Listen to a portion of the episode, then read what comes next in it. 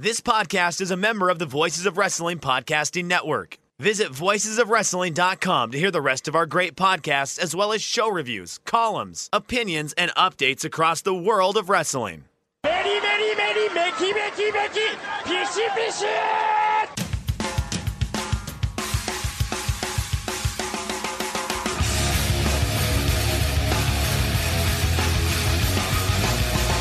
You are listening to the Voices of Wrestling podcast with your hosts, Joe Lanza X out go listen to some boring podcast where they're, where they're afraid of their own shadow. Okay? Don't listen to Joe Lanza because Joe Lanza's not changing. and Rich Kraetsch. Give me a I name. like him. Who delivers this guy in a big spot? Joe, don't yell at me. I like In, him. in the big spot, who delivers better than this guy? Stop yelling at me. I agree. And we are live here on the Voices of Wrestling flagship podcast. I'm Rich Kraetsch alongside, as always, the king of banter, Mr. Joe Lanza. Joe, this is a classic Voices of Wrestling tonight. We got tons of shit going on. People are getting released, ratings talk, WrestleMania weekend. Like this is this is old school stuff. It's pre-pandemic Voices of Wrestling today. I can't wait. Lot to talk about. A lot of burials to, to dole out. a lot There's of burials. Yeah, yeah. I love. You know, honestly, I I hate to have you know all these people now on the uh in the breadline. You know, when they get released from, from World Wrestling Entertainment, but uh these shows always do well. People love to hear us talk about guys not having jobs anymore. So. Uh, I, I then, then, hey, good day for that. A lot of big releases here. We are going to keep refreshing uh, our, our Twitter feeds as well to see if any more trickle in, if more people answer their phones or or turn their phones on. But we have a big list there. We'll get to that here in a sec. We got WrestleMania freaking weekend that we're going to talk about. Everything but WrestleMania. Uh, if you want WrestleMania takes, you have to listen to our instant reaction shows. We did what three hours combined, four hours combined of WrestleMania thoughts uh, over the weekend. So we did instant reactions immediately following both night one and night two, or better known as WrestleMania Saturday and WrestleMania Sunday. Uh, so you can go to uh, the Voice Wrestling Patreon for those. So we're not going to re- uh, recap WrestleMania. Uh, we will talk Takeover. We will talk every other WrestleMania weekend show uh, that we watched, and plenty of burials along the way as well. The good, the bad, the ugly uh, of WrestleMania weekend. But uh, I, I am not even going to try to start off topic.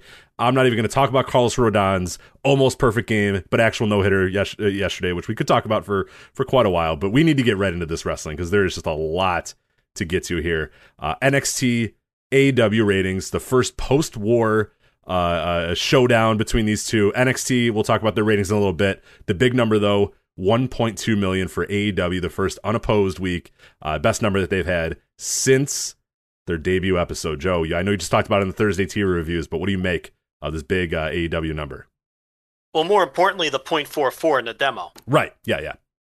So that's tied for the fourth highest ever, and they haven't done a number that high since October 21st, 2019. So this is the highest demo number they've done this decade. Um, so yeah, that's that's got to be what they're most pleased with. I think we all kind of figured the conventional wisdom, at least, was that NXT would gain with some 18 to 49 viewers, since they're more apt to watch Dynamite head to head, and Dynamite would gain eh, some over 50 viewers, which they did, because those viewers are more apt to watch NXT head to head. Dynamite was actually up, I think, 100% in over 50, and they won the over 50 demo, which they never do if you're still good, you know, if you want to compare it directly to NXT the night before. So, very clearly, a lot of the usual NXT viewers on Wednesday nights sampled Dynamite this week, you know, just based on the over 50 growth. But it wasn't just over 50. The over 50 makes that total viewership look like a real pretty number on the sheet, right? Because you're over that arbitrary 1 million number that Yeah. everybody Oh, yeah. Yeah. on. Yeah. And Right. it just looks good on the sheet. And a, and a good chunk of that is because they did so much better. They doubled their over 50 viewership. But they went from a point two. Um, of course, I had all my notes and then I, I closed the page. What they do last week in a demo, they did a point. Don't try to answer that. I have it right here. They did a, a 0.26 in the demo last week, uh, Dynamite, and they're up to a 0.44 this week. That I don't think anyone was expecting. I thought people expected the total viewership to go up to some degree and the demo to go up to some degree, but to do one of the best total demo numbers, I mean, we're talking first month rollout of the show level demo number here. Um, so just a incredible uh, success. There's you know there's no spin on this dynamite number. I do think it'll drop to some degree next week because I think what you have here are some of the usual NXT viewers who sampled because it's Wednesday night and they're used to watching wrestling on Wednesdays. They watch their NXT the night before, nothing going on. All right, I'll check out Dynamite. You're not going to keep all of them. So the question is, how many do you keep? You know, there's going to be a certain portion of that of that new audience that you gain this week that decide that the show is not for them, or that just came in to hate watch it and have no intentions of watching it moving forward, or whatever the case may be. Um, but the fact that they peaked this high the first unopposed week at the 0.44 means that even with some drop off, they can settle in much higher than what they were doing previously. Right, right. And right. that's going to be the key moving forward. Yeah, it's it's pretty remarkable because you asked me. Uh, it was either last week or the week before. You know what my prediction was, and and and I'll admit I was way off. I really thought NXT was going to maybe grow uh, a little bit more as more AEW fans said, "Ah, you know what? Fuck it. I got not. You know, they're not head to head anymore, and I want to watch more wrestling, so I'll watch on Tuesday." But that the AEW number would only grow slightly because I just assumed that your you know your NXT hardcores or, or you know those over fifties were not really very interested in checking out AEW, and and and clearly I was wrong. And and uh, a popular theory today, and I'm very curious about this because I, I actually don't know your thoughts uh, on this as well. I don't know if you address it on the Thursday tier reviews. Uh, you, you record that just before we got on the air here. But what do you make of this being the week? And uh, again, is it possibly just a coincidence? Possibly just it happened to be this week. But what do you make of that this week after WrestleMania? They have a show where the star, one of the stars of AEW, Chris Jericho, comes on to the WWE Network and Peacock and basically advertises his show to all the WWE fans and says, "Hey, you know, I'm doing this thing here," and da da da da. And him and Austin go into a long discussion about wrestling and all that sort of stuff. Where if I'm a like a, a, semi-lapsed fan or I'm watching and I didn't really love what I saw from WrestleMania, I have one of these guys that I remember from my childhood talking about how fun and how awesome this other company he's in. I don't know. Is that just a pure coincidence at this point, or do we think that maybe there's something to be said that there were people that said, "Oh, well, maybe I'll check out that AEW thing this weekend." Well, look, I don't know. I can't tell you. I don't know. I think anyone could tell you how much direct effect that had. I think it'd be foolish to say the effect was zero. And I mean, I said at the time, I think you agreed with me, but I have no idea what Vince McMahon was thinking. I mean, this is one of the worst own goals in his history. Why would you allow this? Why would you give AEW a free two hour commercial on Peacock and the WWE network to expose their product to your audience. Why would you do that? It doesn't make any sense. And some of the spin that we saw was, well, this is just Vince is a genius. He this is him saying that they're no threat and he's not concerned with them. Well, even if that was his mindset, He's a fool. Yeah, it's He's dumb. an absolute fool. really dumb. Yeah, you should. You, You know, you even if he do doesn't. And look, in the grand scheme, they really aren't a threat. I mean, just look at the compare the television deals, compare the media rights deals between the two companies. Yeah, compare the profit loss uh, margins on, on on both those companies. Yeah, they, they they are not competitors. They're competitors in this professional wrestling space, but in terms of uh, revenue generating content machines, uh, no, they're nowhere near. But it's like, why even? Why give them that opportunity to expose their product? It makes no sense. And you can't convince me. You cannot convince me that there weren't at least some segment of people. I don't know if it's a statistically insignificant number of people. I don't know if, if it was part of the reason why Dynamite blew up this week. You cannot convince me that there weren't people who had no idea AEW existed, who watched that, and then subsequently checked it out on Wednesday. And if one person was exposed to AEW through that interview and then watched on Wednesday, that's a win for AEW. Why, Right.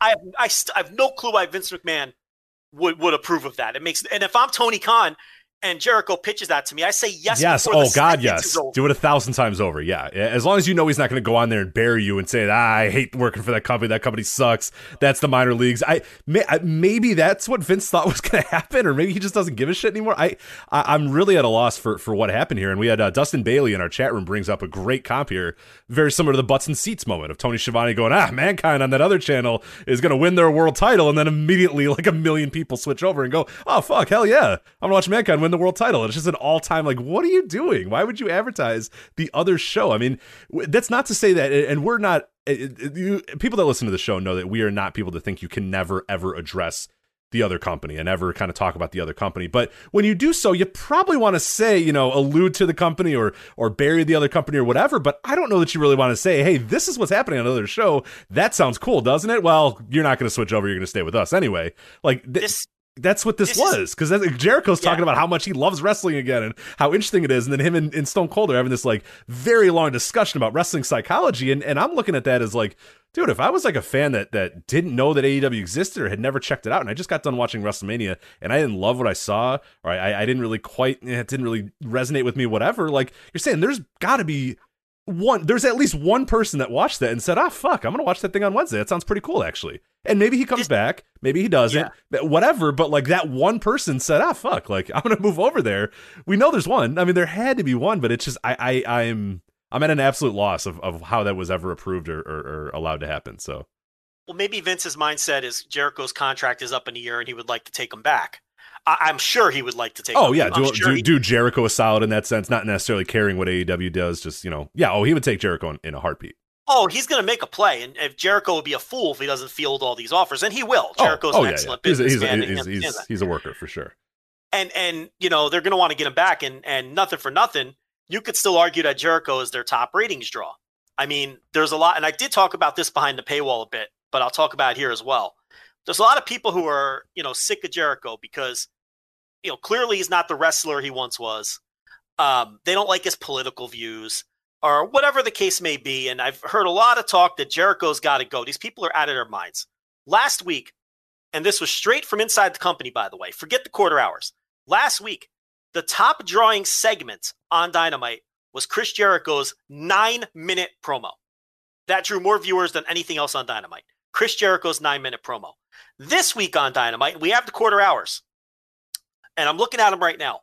The top drawing segment among uh, uh, uh, males 18 to 49 was the Chris Jericho versus FTR bald match, and it was only uh, and it was the second highest quarter hour behind the main event at 595,000 viewers in the demo, uh, 599 for the Darby Allin Matt Hardy main event, fourth the the eighth quarter hour. So Jericho is still arguably the top draw in this company. In fact, the Jericho quarter hour, uh, where his match took place, uh, drew the most total viewers of anything on the show 1,350,000 viewers for quarter hour five, which was the Jericho quarter hour. So, again, does this tell us that people saw Jericho on the Peacock and then checked out what he did this week? I don't know. I have no idea. What I know is every week, week after week, you put Jericho on TV and he's in the top performing segments. So he's still arguably the top star in the company. Uh, that has to change because you don't want your top star to be the 50 year old guy. I understand that. And they're doing a good job building other people. But does Vince McMahon, is he privy to the fact that Chris Jericho is arguably their top television draw? Of course he is. So when that contract comes due, you're damn right they're going to make a play for him. As, the, as well they should. Not only just, not, not even so much to have Jericho for yourself, but to take Jericho away from right them. to let not let AEW have him yeah Right. Because and, and you know, and Jericho talked in that interview about how he knew his future in WWE was going to be as a second match guy. That's how he termed it. They're not going to push me anymore. I'm going to be a second match guy. I'm going to help get other people over. And he felt he still had more to offer. So, you know, he made deals with New Japan. He he heard Tony Khan out. And now he's a top guy. And he and you know, he's loving life. So um, you know, uh just baffling decision. Just total stupidity. I mean and people spinning it as some kind of genius move. I mean uh it makes no sense. Since i brought up the quarter hours we may as well go yeah over. go go ahead. Yeah you have in front Um, of you right? yeah so the top quarter like i said the top quarter hour in total viewers was quarter hour five which was predominantly jericho versus bald. So uh that did uh 1350000 uh, viewers, quarter hour five. It was not the top quarter hour in 18 to 49. Like I said, it came 5,000 viewers short of quarter hour eight, which obviously was the main event. Uh, the Darby versus Matt Hardy match, quarter hour eight, averaged 599,000 viewers. Uh, the Jericho FTR Bald quarter hour five was 595,000 viewers. Uh, the third highest, of course, was the opening quarter hour, which is always going to be in your top three and that was the Bucks match, the Bucks cold open interview, and then the Bucks match, which actually ran, I think, into the second quarter hour. It definitely did. actually. It finished right before 8:30. But quarter hour one was 587,000 viewers in 18 to 49. So, um, yeah, those were your top three quarters. Uh, you know, it should be no surprise that it was you know Chris Jericho, Darby Allin, and the Young Bucks that were the top three quarters. Um, just going through them quickly, and these are in the demo. Uh, quarter hour two uh, dropped to 558,000. Quarter hour three dropped to 534. That's the pattern every week. Every week, the pattern is the show starts big, and then usually quarter hours two and three drop because you start to lose the the viewers that you inherited from the lead in. Um, but it's interesting in that quarter hour two actually had more total viewers than quarter hour one. So that tells you that uh, that Bucks match did draw eyeballs, you know, in, in, in totality. Um, quarter hour four, 538,000 viewers. And then I talked about quarter hour five. And then uh, six and seven in the demo were about 560,000 viewers until the main event spiked back up and did the highest quarter hour in the 18 to 49 at 599,000 viewers. Now, look, the quarters don't tell you the whole story. I just gave you an anecdote from last week where uh, Chris Jericho's uh, promo, that quarter hour wasn't the highest quarter hour, but that nine minute segment was the highest viewed nine minutes on the Mhm, show. mhm. So it's the minute by minutes that that really matter, and you know we'll probably never see those from this week. It's much harder to get those. Um, so, but the quarter hours are a good enough snapshot. Basically, the further down you drill, the clearer the picture you get. Right? The total rating tells you one thing. The quarters tell you another thing, and it's really the minute by minutes where you can determine who's tuning in, who's tuning out, what they're tuning in for. Because you could have a segment that kills, right? But then the rest of the quarter hour could be something no one cares about and it balances it out. But that segment that killed, you know, you just look at the quarters, that segment that killed and may have done the most viewers on the show gets obscured because it's in a quarter hour that in totality ends up looking mediocre. Right, So- right, right. And and it's all about trends over time as well. You can sort of Yes. notice that okay, X wrestler in this quarter usually like it very rarely because like week by week it, it, it gets pretty crazy uh, sometimes. I know a few weeks ago I forget what it was. It was that uh, some women's tag or something like that that was a part of the highest quarter. So everybody was like, ah, it's No, the women's tag week. or whatever. Yeah, and it's like, well, Here's what that was. It was Yeah. this is what it was. That was last week. It was the Tay Conti match. Yes, oh, that's right. And- Right, right, right, right. The finish of the Tay Conti match fell into the highest quarter hour. And, but in reality, only 90 seconds of that match aired in that quarter hour, right? So that wasn't responsible for popping the Now you don't know hour. that though. We, we do know that. yeah, I know, I'm Nine- just kidding. 99, 99% of the match aired in the previous quarter hour. Okay. 90 seconds of the match aired in the quarter hour that popped big. But what was responsible for that quarter hour popping big was the start of the fucking main event with, you know, Kenny Omega and the Young Bucks and everybody else. But what people saw from Dave's report in that listed as part of that quarter hour was the finish to Tay Conti versus, I forget who she wrestled. I don't even remember. So they're like, oh, well, look at Tay Conti popping. No, it was 90 seconds of the match. So this is where you really got to look at the minute by minutes, you know? And, um, you know, and, and then, you know, that's when, uh, you know, someone from the company DM'd us and told us, yeah, it was actually the Jericho nine minute promo, which is where the show peaked last week. The Tay Conti match did well. It was the, the Tay Conti match in totality, not the quarter hour, just the, the Tay Conti match, the segment. They break them down in the segments uh, in the room. Was the fifth highest drawing segment of the show. It, it you know, it did well. Yeah, which is good. But- yeah, yeah. No, no, scoff at, but not the top. Yeah, not the top part of the show. Yeah. upper middle, you know, but people were acting like, oh, well, see, this is evidence. You got to push all these. Win-. No, the main event is what drew that quarter hour. That's what popped it. The start of the main event, which I think was number two behind the Jericho promo, was was the main event. So I'm not looking at it right now, but I think that's that's what the kid. I went over it behind the paywall. If people want the details, five dollar tier. But what these last two weeks have shown. These are these have been a bad couple of weeks for the people who are trying to bump Jericho out of here because he's still very clearly the top television draw in the company. The other interesting thing about this dynamite rating this week, Rich, no Cody Rhodes at all, no Moxley at all, and no match by uh, from Kenny Omega. Right. Another feather in Jericho. That's big. Yeah, Jericho, yeah, that's big for Jericho. Jericho, Darby, and the Bucks. You know, and um, yeah, you know, and that's what the quarters tell us, and and really big for Dynamite because they had you know Moxley, who I guess you could argue along with Jericho might be the other guy you would argue as being the top draw in the company, right? I mean, it come down to one of those two. Oh, absolutely, yeah, for sure. Uh, and and you know, especially in that, that female demo too, we always see Darby numbers do Yeah. do really really well. And uh, our very own Brandon Thurston from uh, WrestleNomics, uh, he has a, a really when he does his you know analysis, which are second to none uh, ratings analysis here. But uh, you know, compared to the median of the last four weeks, so kind of the average of the last four weeks, they were up a thousand, a hundred percent in the uh, female eighteen to forty nine, up fifty seven percent in the overall 18 to 49 up uh, 93% in just anybody 18 to 34 uh it, it, it pretty nuts some of these numbers female 12 to 34 up 90% uh, over the last four weeks so yeah just a, a complete just a ton of new people checking out this show uh, so the and- women, the women showed up, and that kind of shits on the argument that it was the challenge, right? I mean, even we floated that one. Right right right. and the challenge did well. I, I think I so now again there's i know there's a lot of challenge experts in our chat room so maybe they could chime in. I think it was an, a weird episode of the challenge. I don't think it was a normal episode of the challenge. It, it when it showed up in the in the ratings sheet it said something else and it got cut off and i forgot to look up what it was but it was the challenge something something. And I, I don't know if it was an actual episode or like a recap episode or something. So i don't know. That could be the result or i just maybe i'm wrong and, and, and it was just a normal challenge episode but Well, either way, we're going to find out in two weeks because next week is, I think, is the end. okay so, So, if this was some kind of weird recap week and and Dynamite benefited from that, they're obviously going to want to show up for the finale, and then after that, we'll find out for sure. That it, that actually it'll become. Hopefully, this was some kind of weird recap week because then it'll become more clear. Because if all of these female demos, these young female demos, drop next week, and then go back up the week after when challenge is gone, then we know that the challenge had an effect these last few weeks.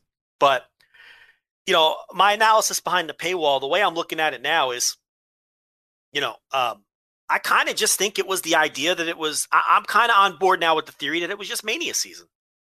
I mean, because NXT spiked in the lead up to Takeover, the week of Takeover, and now I guess we should talk about NXT a little. Yeah, I, you know? I, I do want to preface real quick. Uh, Matthew Allen in the chat says part one of the finale uh, of the challenge. So that's a that's a pretty big get then. Okay, That's a so- big show. That's yeah, a big yeah. show. So it was it said the challenge double agents. I'm looking at it now, and I didn't know what that was, but that's apparently the finale. So Yeah, I'm not really buying. You know what? I'm hand waving the challenge theory because it was sketchy to begin with, and there's no reason that they that they would abandon part one of the finale to go watch wrestling all of a sudden.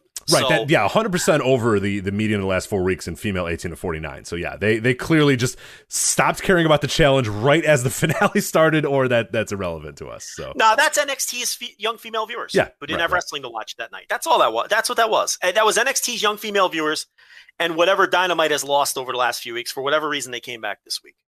Um, you know, and I think there's something to the Revolution malaise with you know Revolution kind of being a dud, uh, the, with the way it finished and everything. I think there's something to that, but I don't think it's uh, uh, overly significant.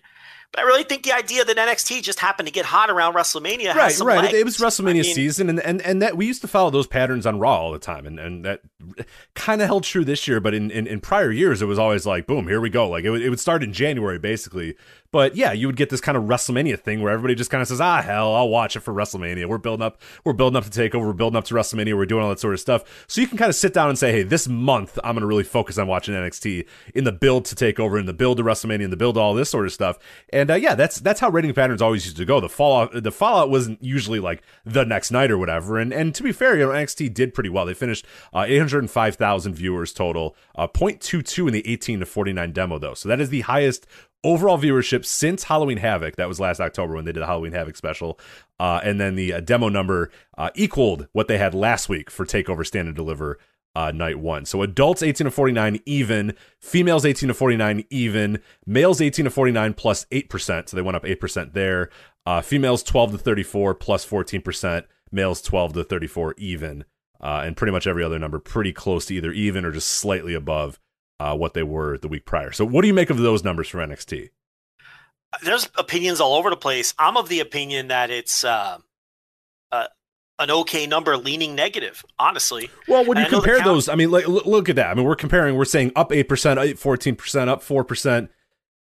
On Dynamite, we're talking plus plus one hundred percent, plus plus ninety percent, plus. 30. I mean, we're talking complete dramatic shifts in who's watching. NXT was other than females, you know, twelve to thirty-four, who they were up fourteen percent. Eh, nobody else really changed. Adults 18 to 49, exactly even with what it was Yeah. at Takeover. even even no now the argument is okay but it's a takeover but my counter argument to that was okay we'll go two weeks back they did a 0.21 Right.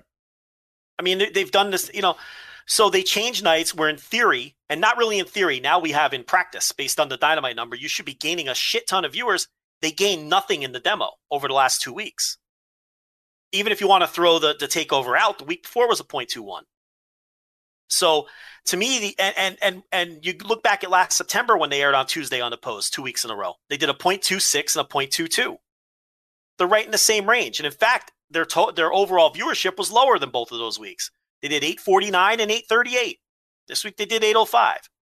So they did less total viewers than they did the last time they were unopposed, and uh, you know, less than the last. You know, September 2nd they did a 0.26. This week they did a 0.22. That's why I I'm not, I don't think this is such a great number because like the dynamite number, I think this one's going to go down because this was also the week after takeover, where in theory you're going to have a few more viewers Right, right. that want right. to see the takeover fallout and whatnot. So uh, you know, I think this number's going to drop, and I don't think it's going to drop to those levels when they were getting smashed by dynamite and they were doing 0.14s, and you know that's not going to happen. But I could see them dropping to like 0.18, 0.19, right around 0.2. And I think that's where the settle point is going to be. And the total viewership, you know, maybe 700 in the 700s, 800s in a good week, like this week. You know, so their gain has been minimal. See, I think we kind of figured this is the neighborhood I thought they'd be in. What surprised us was the dynamite number being so. When I saw the dynamite number, I couldn't believe my eyes. The first tweet I saw with the dynamite numbers, I thought some the person was fucking around. That, that's how I, I just totally exceeded my expectations. I I expected Dynamite to maybe have slight gains the way that NXT did, and I think when both of them settle down to the level they're going to settle at, NXT is not going to be significantly above the level they were at, and I think with AEW's start point being at 0.44 and well over a million, they have a chance to settle well above where they were when the shows were head to head. Absolutely. So that's why that's why I think the NXT number. That's why I kind of lean lean a little negative on on. I was I think it's a slightly disappointing number. Yeah, it's fine. Like it's okay. It's whatever. But yeah, if, if you know the goal initially with NXT on uh, going up against AEW was to try to hurt AEW, and and and we could see now definitively, at least in one week, that they achieved that goal. They they hurt the you know the overall viewership of of AEW. It didn't really matter anymore because AEW got re upped anyway, and the demo numbers were fine. They destroyed you know they they beat NXT all every week after week after week after week. But like we saw, that was the goal of what NXT was supposed to be. So now NXT moves to Tuesday as sort of a okay, whatever. We don't you know let's open this up for for USA to to air the you know hockey and NASCAR and all that stuff that they're going to need to air and whatnot.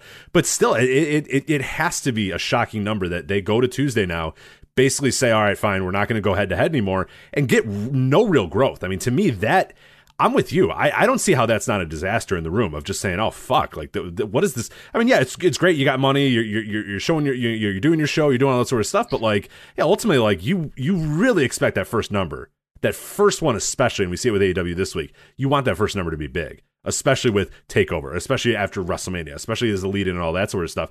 And it's just a very normal, okay, perfectly fine number for NXT, and and that has to have people worried uh, uh, there, unless they're just fine with this and this is what NXT is going to be. But you know, something we've talked about for weeks and weeks and weeks. If you don't think today a memo came out and said, "All right, what are we putting on Wednesdays on Peacock, yeah. or what are we putting on Wednesdays on Sci-Fi?"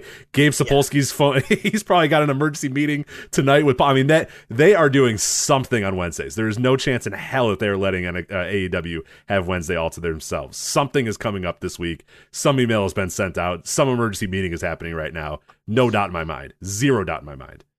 Yeah, they already filmed that Evolve pilot, that NXT Evolve or whatever. It has NXT branding and Evolve yeah, branding. NXT, NXT Evolve. Yeah, Um, Yeah, because remember WWE bought the Evolve trademarks and everything uh, from WWN. They acquired all that at the time.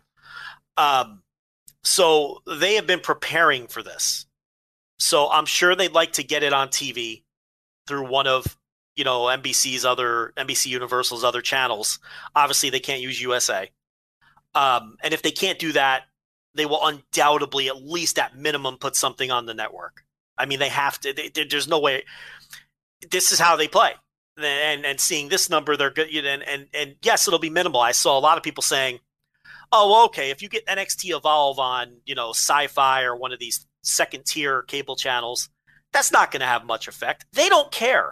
As long Just as it any has some effect, effect. any effect. Yeah, that that is. Yes. i- if you study, if there's anything you need to know about the history of WWE and how they compete with other wrestling companies, they really honestly don't care as long as they can affect you in some way negatively. That that is all they've ever cared about in their competition. They will lose money, they will have no viewers, they will have they don't as long as in some way it negatively affects you, they are down. And and even if even if 10,000 people watch NXT Evolve on, on on Wednesdays and and if they can at least buy some headlines and have NXT Evolve, you know, uh, headlines at the same time as AEW, that's all that they care about. It. It's just about NXT UK exists in its own little fucking universe that nobody gives two shits about because they wanted to make a dent in in in the European uh, business. That's all it was there for, and they never cared if it was successful or not, and it never was successful, and it was never going to be successful. But they don't care because they made you unsuccessful. so that is always It was just it was 100% just a bullet at, I, at ITV. That's all. Right. World of Sport. exactly. So yeah, hiring Jim Ross, doing all that sort of. Yeah. I mean, it's always just little little stuff here and there. And it's worked obviously over the last you know 30 40 years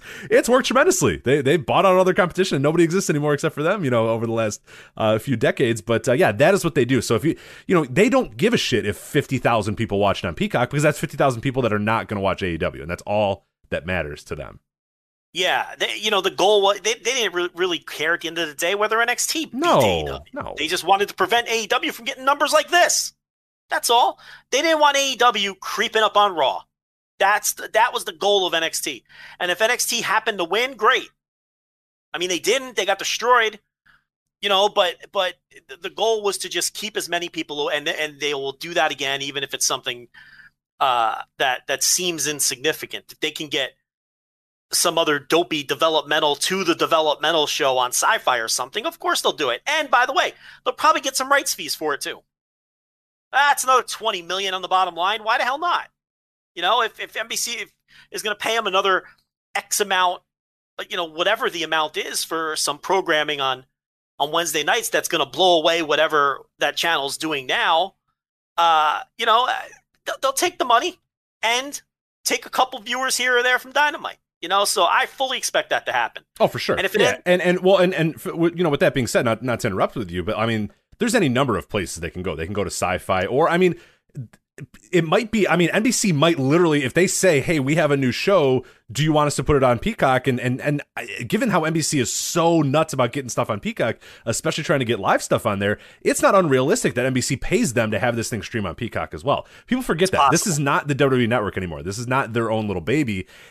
NBC really, really wants Peacock to work, and they really, really want live stuff on Peacock. It's not unrealistic that that they can float that and say, "Hey, we we want to produce a new show or whatever. What channel do you want it on, or what thing do you want it on?" And it might be on Peacock, but that's not necessarily WWE doing it for free. I mean, we, we I think we might have to realize we're not in that we're not in that universe anymore. I mean, they might do it for free, they might do it as a solid, but there's it's not unrealistic that NBC pays them to have stuff in on Peacock as well. So if it ends up on Peacock, don't just assume that that's WWE saying, ah, well, we have nowhere else to put it, we'll put it on Peacock. Like, don't assume that. I mean, there's a lot of money going into into this Peacock thing, and and and uh, yeah, but uh, you know, you got you got Bravo. I mean, then it's not going on Bravo. It's not going on anything. But it, you know, Sci-Fi is is a potential. Uh, uh, uh, spot there. I know a lot of stuff. Uh, you know, uh, well, yeah, I don't know. I don't know where it's going to go, but you're right. They're going to get It, it something take for it. It take a lot of balls to walk in that room and say, "Hey, pay us for more content uh, for the Peacock," even though you're already paying us a billion. But but you're right. I mean, I, yeah, I'm not running the boardroom at fucking NBC Universal, but uh, yeah, money's flowing there. So that's but at minimum, if they can't if they can't get a check for it, they'll just throw it on the network, which is then all encompassed by the Peacock. They're going to put something on Wednesday nights. yeah, yeah, yeah. Something is going on Wednesday night. I mean, it, I, I look. I think this whole evolve pilot or whatever. Oh, you Oh, it was all prepared it, for this. It was that mo- the second Exactly. we saw. I mean, and and, and smart listeners, people that listen to our show, know that the second we saw that. Go back to the episode we did three months ago about NXT Evolve. We said this is the replacement when they decide that N- N- NXT is going to move to Tuesdays because NBC is going to say, "Hey, we need Wednesdays for hockey and NASCAR and all that sort of stuff." So hit the fucking bricks, go to Tuesday, and the, and and WWE was already ready with NXT Evolve, ready to replace it on Wednesdays on whatever channel, whatever property it was going to be on. So yeah, if smart listeners already saw this coming a mile away, but here it is. I mean, if you thought the NXT number was a good number, you you can't think that today, right? I mean, how can you think that today after seeing what Dynamite did? You know, uh, the 805 and the .22. I mean, it's just like that shatters the theory that that that that did well because it, it shows you how much of the potential Wednesday night universe they didn't capture and bring with them to Tuesday. So, um, you know, that's another argument in favor of the number not being so hot that they did on Tuesday night. But we'll see. I mean, this week one on a pull, I, I expect both shows to drop next week. And maybe NXT won't, and this is where they live now. And maybe Dynamite will.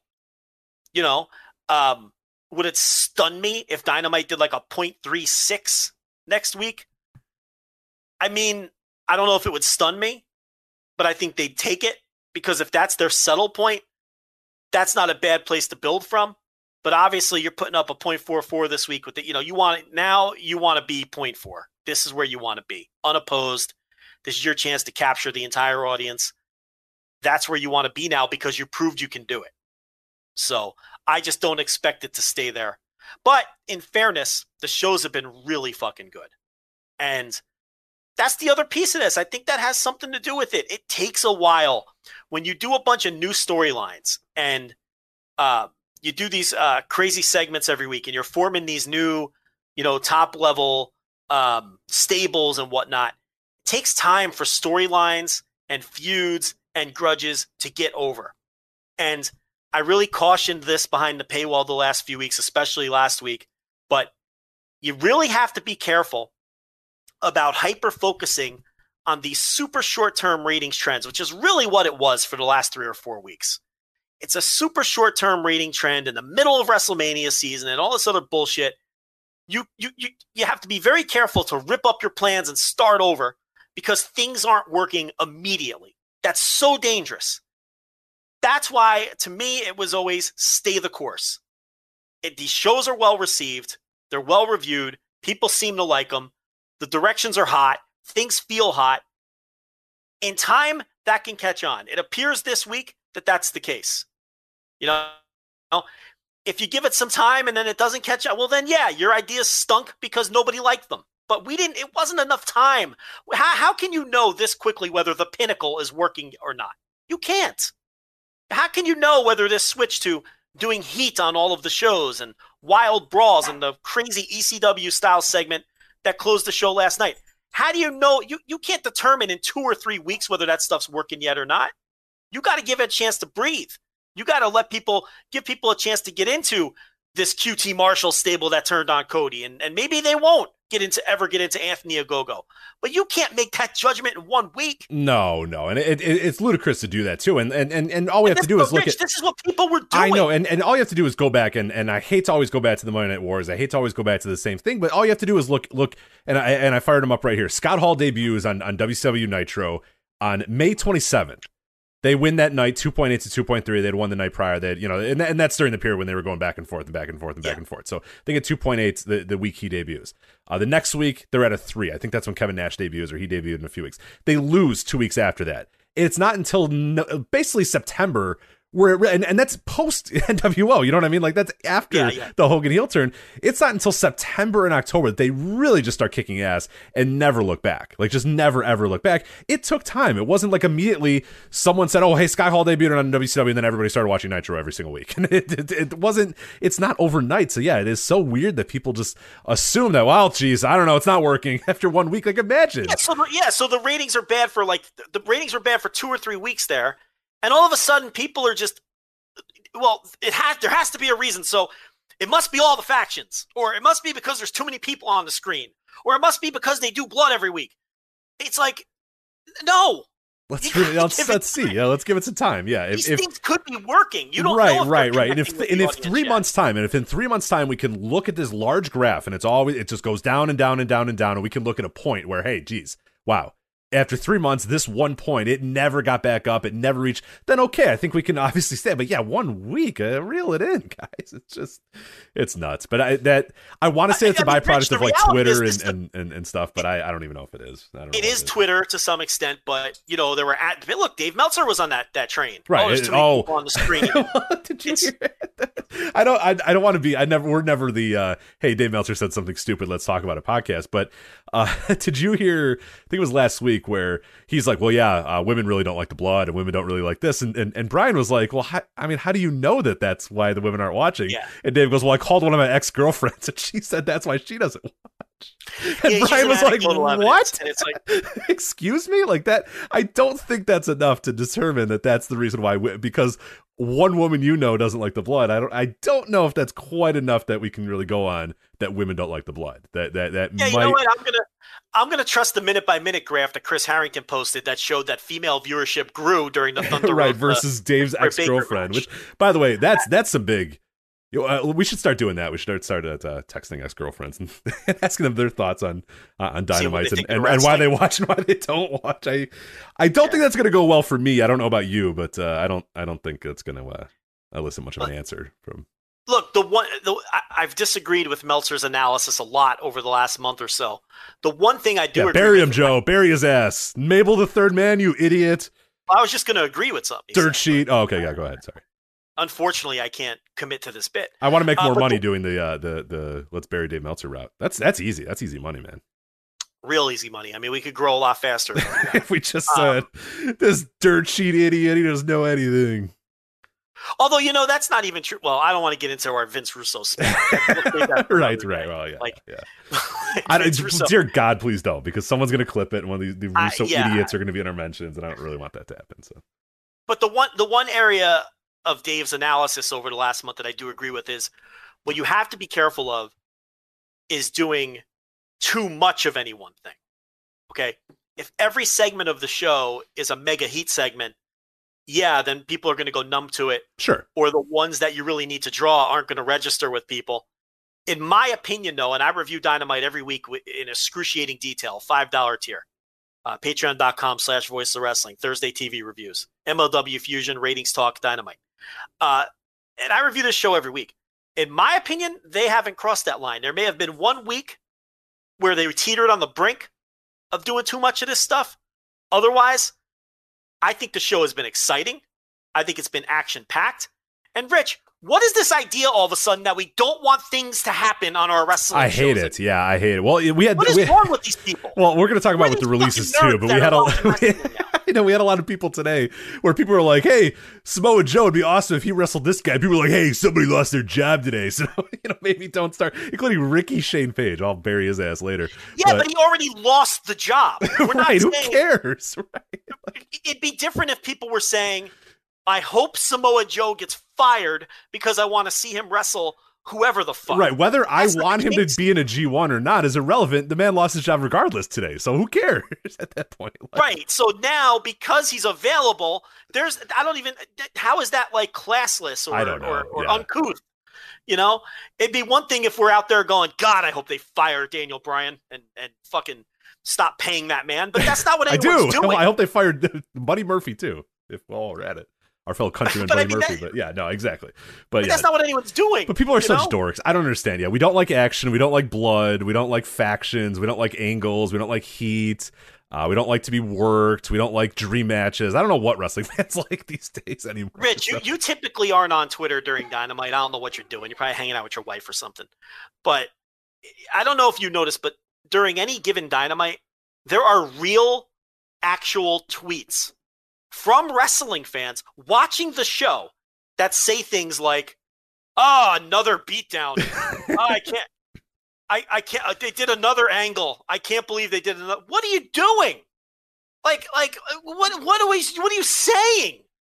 Like, do you do you really want? Like, listen.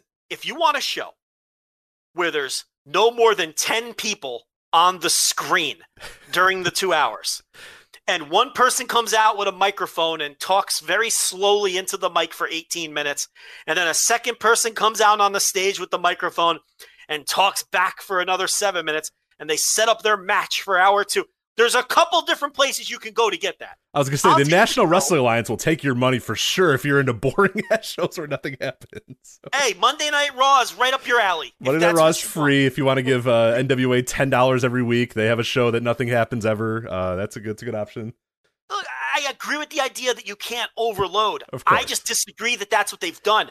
I think the shows feel overloaded versus all of this other shit where nothing ever happens. You know what I mean?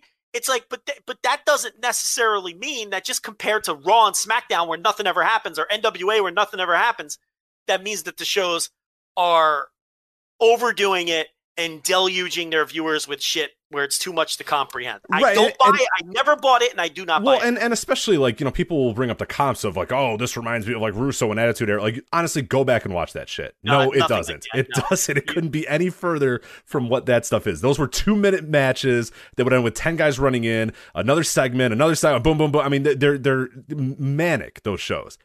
This is so far removed from from from fucking the attitude. It's nothing know. like well, well, 18 minute matches are happening.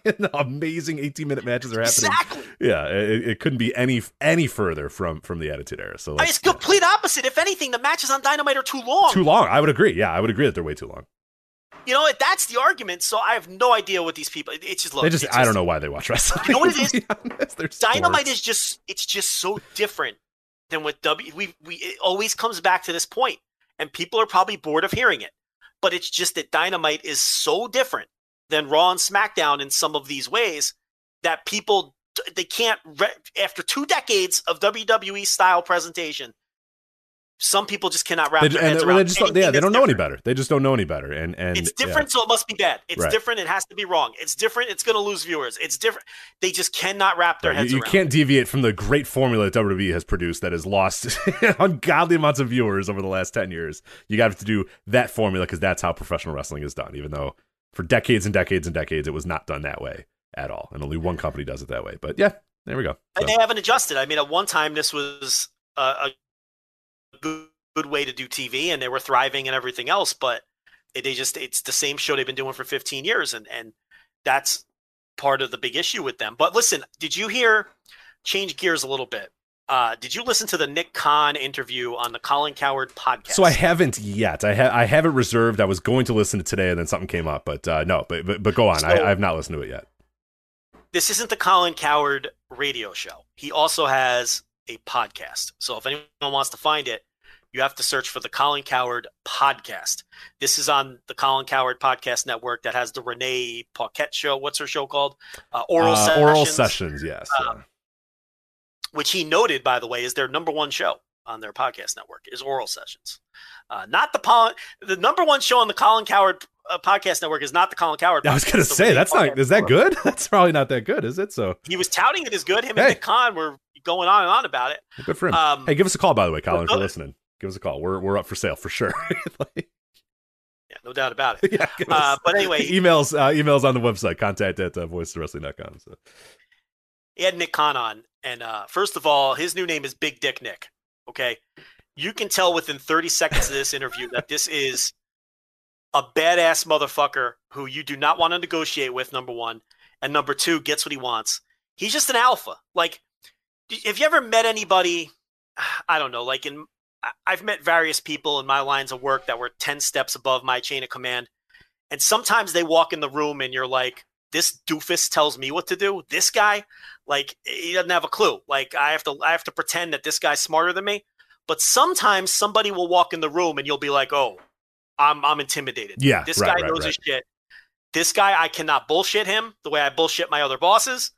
He knows his shit. He has a commanding presence. He's gonna call me on my bullshit, and I have a lump in my throat right now. Sometimes you meet a person like that, you know, in, in whatever line of work you're in. That's Nick Khan. This motherfucker, he's Big Dick Nick. You can see how he walks in a room when you listen to this interview and just get shit done. So you're gonna give me a billion dollars for this steaming pile of shit, and you're gonna like it, and they say yes, sir. Here's a billion dollars. Can we please have that bag of steaming pile of shit? Thank you. It's just the confidence he speaks with and the knowledge that he has. He makes some great predictions for the next five years. He anticipates that your Amazons and your and your Googles and your are going to buy the networks at, uh, within the next half decade or so because he just doesn't see the networks able to compete with these far you know bigger. This is what we've talked about. You know when when the streaming wars are in their second tier, second stage right now, right? That's kind of the same thing he was talking about with, with Cowherd, where eventually they're going to eat each other. You know, and he thinks those are going to be the winners, and he does get in and, and talk about wrestling. But but what I wanted to circle this back to is, you know, Colin Cowherd kept saying, in wrestling, how do you know when a, a good guy needs to become a bad guy? Or in wrestling, who do you view as as the next frontier in terms of a region of the world? And Khan had to correct him and say, Colin, we don't even use that term. It's not wrestling, it's sports entertainment. And we aren't a wrestling company. He flat out said this. He said, We aren't a wrestling company. We're a content company. And that's what we've been screaming about for how long? That's coming from the guy that works directly below Vince McMahon. They're just a content company. So they're going to keep sending people out there with that microphone to cut 18 minute promos because it does not fucking matter. Okay? Because then they're just going to cut those promos up and use them for their pay per view package. That That's all it is. Yeah. Oh, and that, and that's what they're for. Yeah, I I, I know Wai from uh, Post Wrestling has, has been on that for, for years. Is that the promos Yeah. are essentially just B roll for for video packages, and when you listen to them and you understand them with that idea, they don't mean anything. They're just you know they're they're just, and that's why every single time the Roman Reigns this Sunday at WrestleMania, I'm gonna prove to you that I you know it's just all in the same cadence, the same everything. Yeah, it, it it's a content factory. Yeah, and he, he flat out said, he goes, "Hey, look, we weren't a te- we're not a tech company. It made no sense for us to have a streaming service.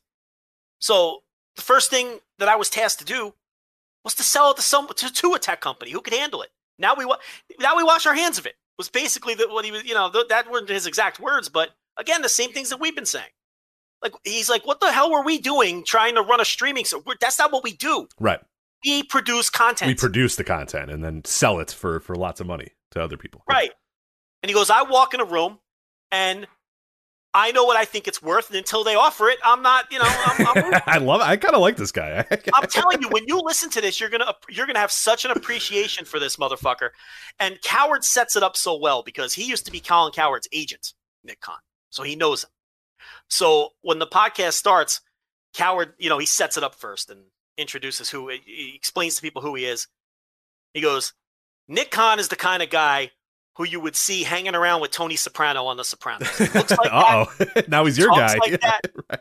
He walks like that. He commit, and, and I'm thinking to myself, okay, whatever. This is Co- Colin Cowherd likes to bloviate. Now, but then the podcast starts and the interview begins, and you're you're just you're infatuated by this man's confidence, and you just immediately get the sense that this is not someone to fuck with in at the negotiating table or otherwise.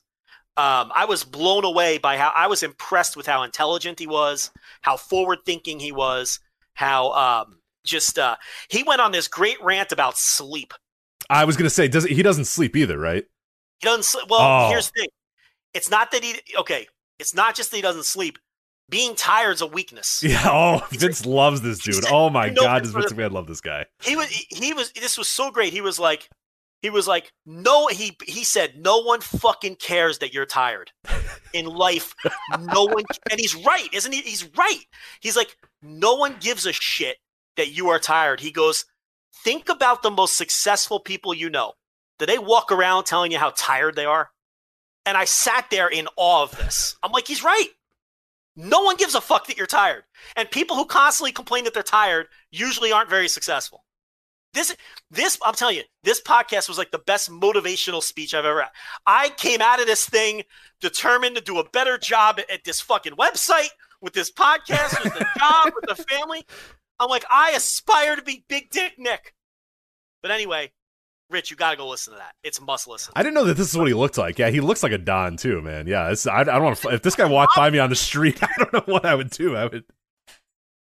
I see Yeah. why he walks into rooms and goes, "Hey, you're gonna give me a billion dollars for this shit, or I'm not leaving." And they, you know, he gets the billion dollars. Yeah, wrestling observer, first ballot Hall of Famer. I think Nick Khan. I, I'm, I'm on the bandwagon. I'm in. So, What you can skip is Stephanie on the Bill Simmons. oh. God, yes. Don't worry about that. Yeah, don't worry. Well, I was told to listen to that, and I did, Ugh. and it's nothing but fluff and garbage, and there's nothing. You're not going to get and out. branding and yeah, that's You will no. In all seriousness, though, you will learn something from Big Dick Nick. You will, you will, you will listen to that, and you will come away from that from that podcast thinking, I am. First of all, it's going to hurt your self esteem.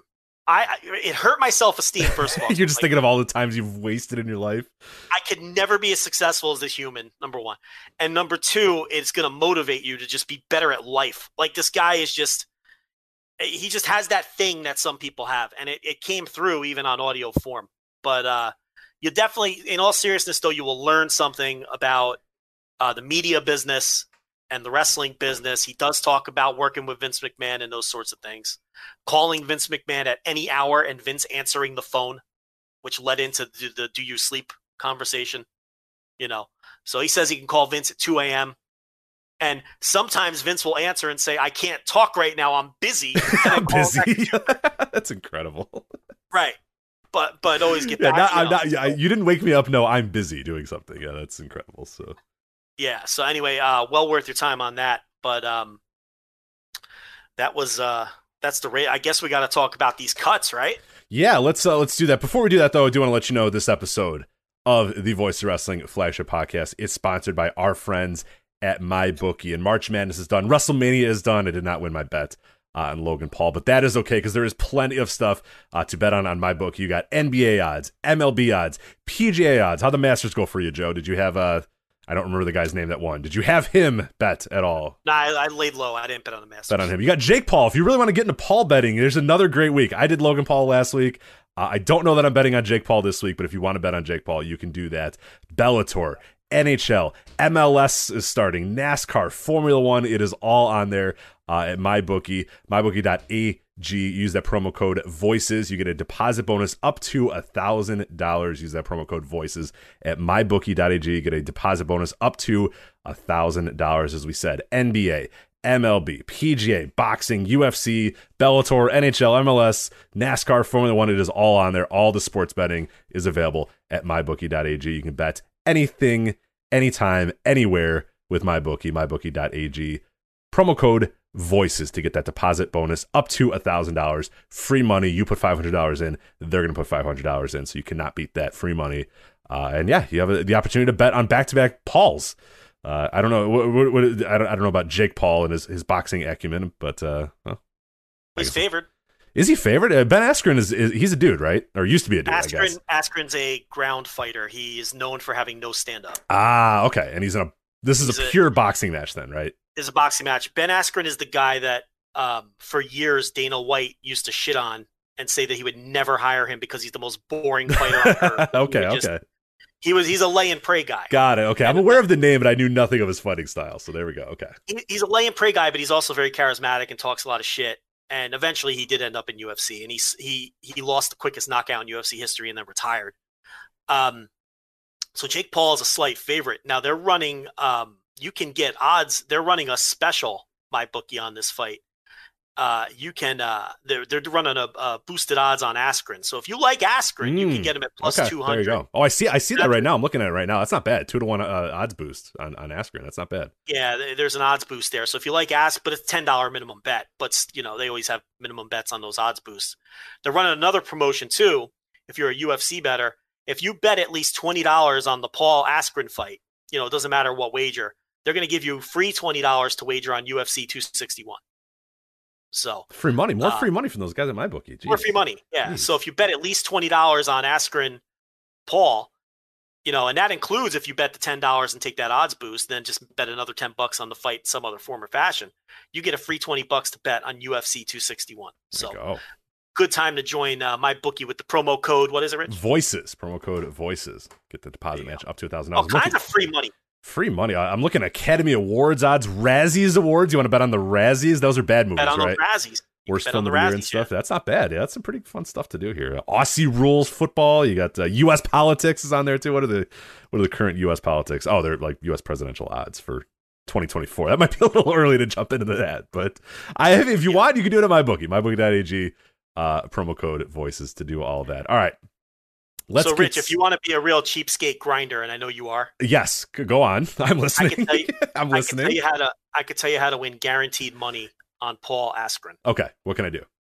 Okay, so follow me here. You got the odds boost. I, I'm for literally doing it right now as you're talking, so go ahead. Even though I got fucked over on that Logan Paul, he really should have went through that table, but that's okay. you get some of it back.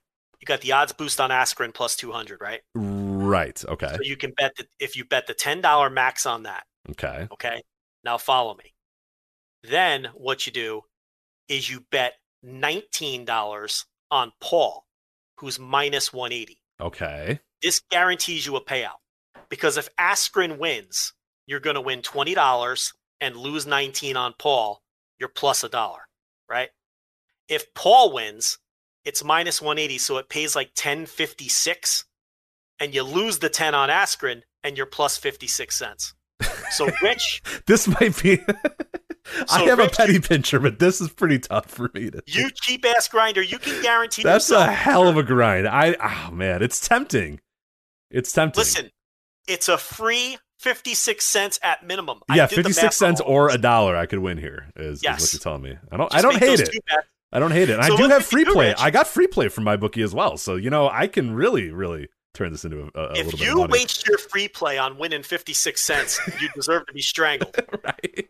This is what you do with free plays. You play like an eight team MLB parlay and Yeah. shoot for the moon Right. Right. Right. because it's free money. So, but anyway, you can guarantee yourself 56 cents. Rich, if you make both of those bets that I just laid out on Saturday night, you can get in your easy chair, kick back, crack open one of your dopey uh, uh, uh, craft brew beers, and watch the fight and say, I am making easy money. yeah. Crack the knuckles and ah yes. That's right. I don't care who wins yeah, there one. it is. Oh, you probably couldn't hear it. I tried to do it closer to the mic, but I went ah as I as I as I crack my knuckles and put them behind my head and go aha. I'm gonna be at least right. fifty six cents richer today. So that's No, in all seriousness, though, I did bet the ten bucks on Askren because you know what?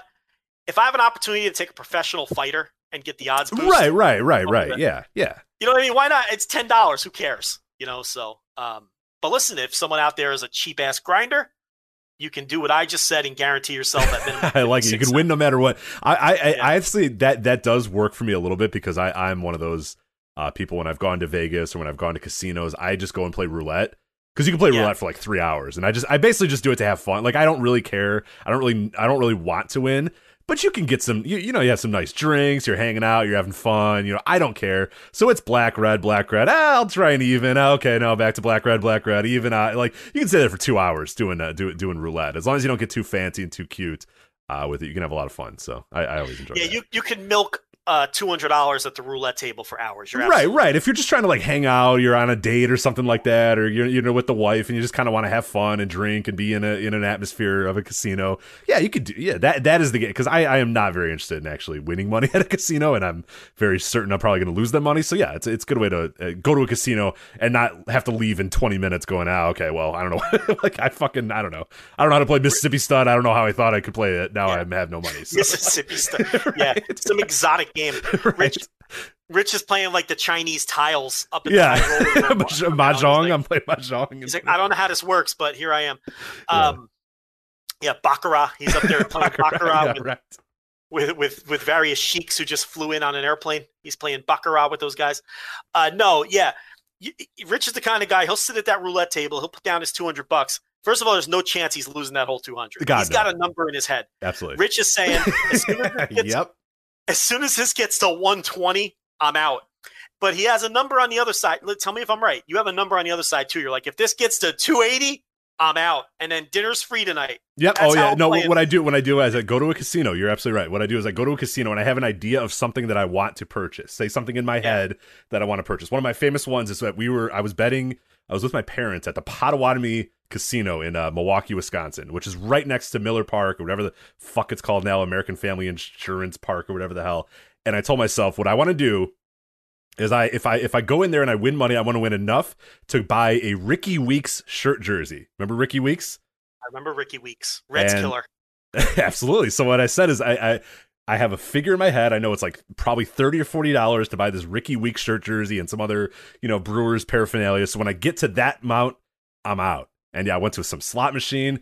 Gave me fifty bucks. I said, "Boom, cash out. I'm out." And I, I chilled the rest of the day until I could go across that parking lot to the uh, to Miller Park to buy my Rickie Weeks shirt jersey, which I still have to this day. So Rich hit three double bars on I that was slot out. See ya. And, and said, Give me my ticket. He cashed it out and he went and bought his shirtsy.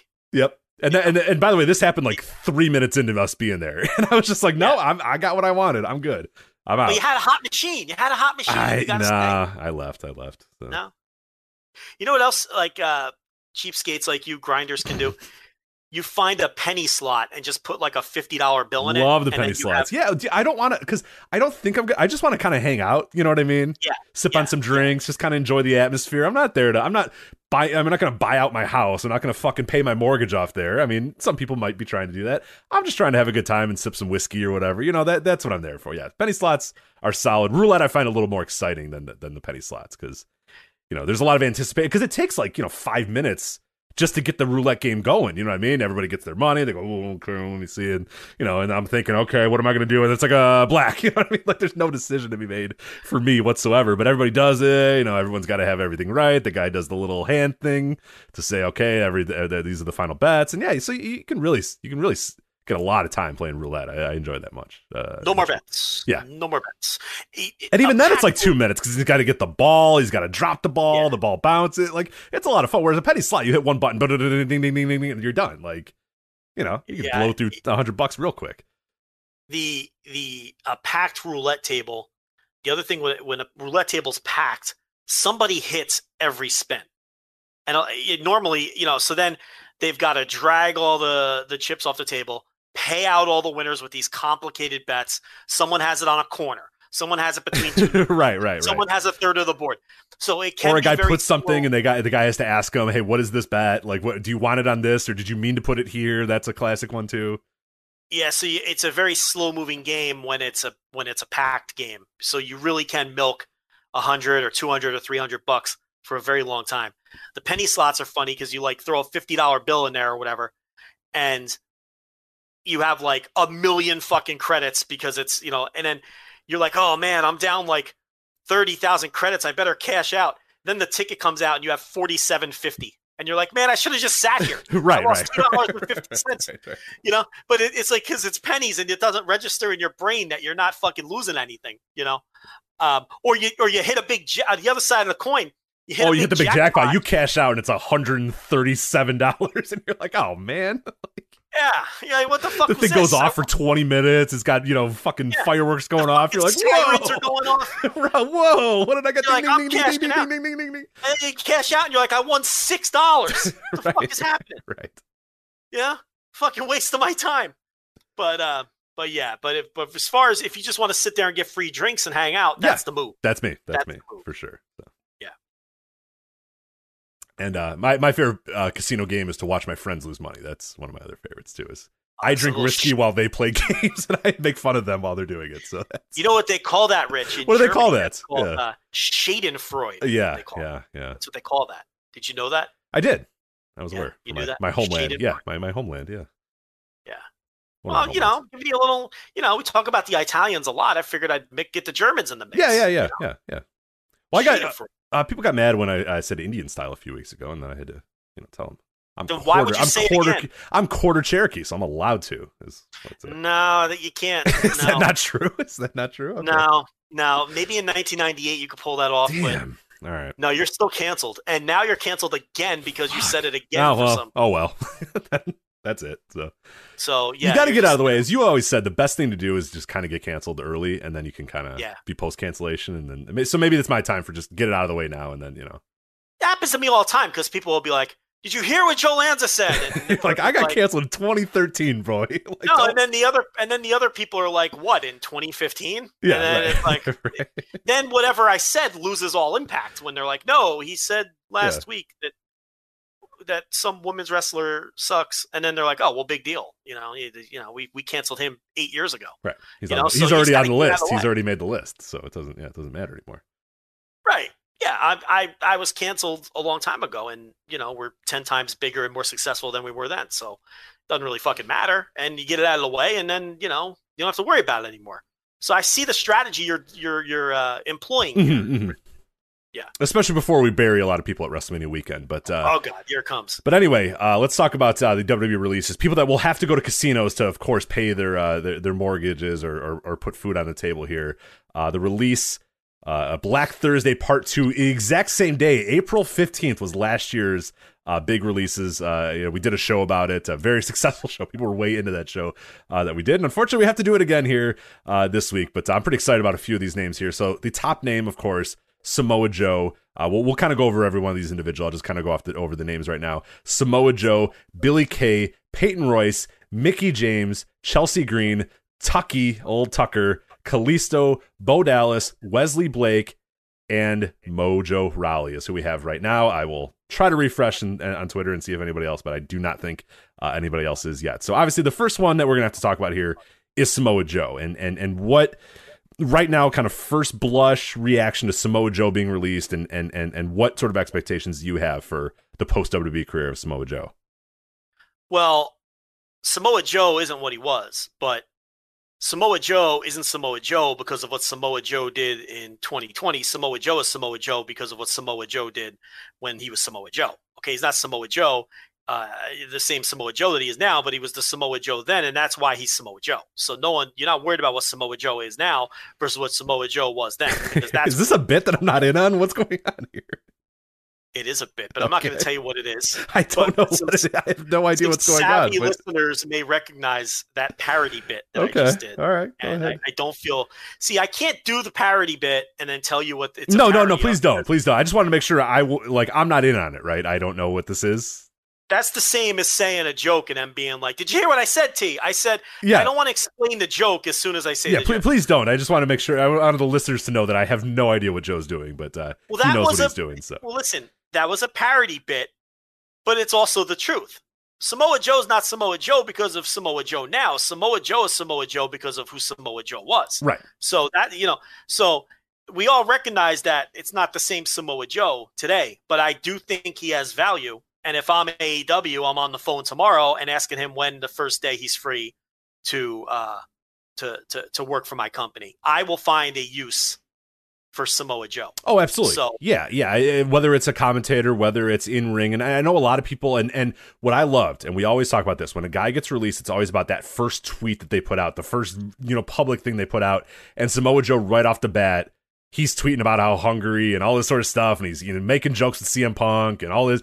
I'm excited about this. I don't know what it's going to be. I have no idea, but it's something, man. You know what I mean? There, there's something. This guy's feels like he has something I hope that he has something. I'm I'm down to see whatever this is because, like you said, it's still Samoa fucking Joe, even though he's not, you know, he's not what he was 10 years ago, 15 years ago, or whatever. But it's still fucking Samoa Joe, and there's a I see value in for any company in the world, any company in the universe, whether new, whether it's New Japan, Ring of Honor, AEW, anybody has a use for somebody like a Samoa Joe, whether it's to work a few times a year, whether it's to train guys, whether it's as an announcer. Like th- this guy, he will not be unemployed very long, and I, am positive that he's pretty pretty much already already got calls or he's already made calls as well. And he's a guy that seems to love uh, the wrestling business. So I, am very very excited to see.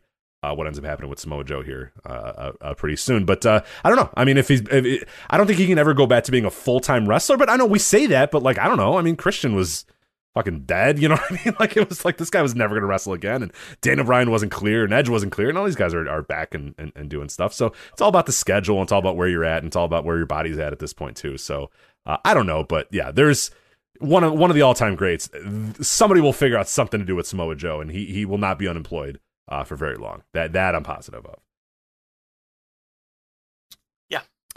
Now the Iconics, that's a different story here. Um, we're doing okay. Uh, maybe I'll get canceled here. Do we have to pretend that Billie Kay is good, or can we just say that she's terrible? I mean, she found a niche with the resume thing, and she's got some comedic yes. timing. Look, these two people stink as far as wrestling. they're go. terrible. I, I mean, we don't have to pretend they're good. Like you can just say, and that's the problem that I. Well, well, hold on now, Rich. Hold on. It's been a couple of weeks but we have a run in. Uh oh. All right, what's going on? What's up? Come here, Nolan. What's up? Come here, bud. He's got his uh. You're a biscuit, Dada. I'm what? biscuit. No, I'm a biscuit. Oh, she's feeding them lines, and he's blowing the line. You're a biscuit? So, is, is that what I'm hearing? I don't know what it, he's got. The Buzz Lightyear gimmick here. You got your Buzz Lightyear? Yeah, you getting ready to go to bed? Yep, tuck it in. Tuck it in. All right. Anything else? You blew the line. You guys came in here with a bit, and he blew the line. So it's like now it fell flat. Now they're both embarrassed. I think it was a biscuit. Was it? You're a biscuit? Is that? I don't know what the hell he was saying. What were you saying? Come here, you little dope. Come here. What were you saying? What were you trying to say? they like it. It's working in that room. Best kid. You're the best kid. It's very cocky of you. Wow. There's no kids better than you, huh? You think that's true? Really? What are your What are your comparison points? Do you have any data points here to back this up? No. You really think you're the best kid? Try to thirst and Better all- explain this child. Here's the thing. The thing is, you know, like you only know like six kids, so you're uh, like, what are you? I don't know. I would dispute that. I would dispute. I don't know how cool you are. You think he's cool? Yeah. All right.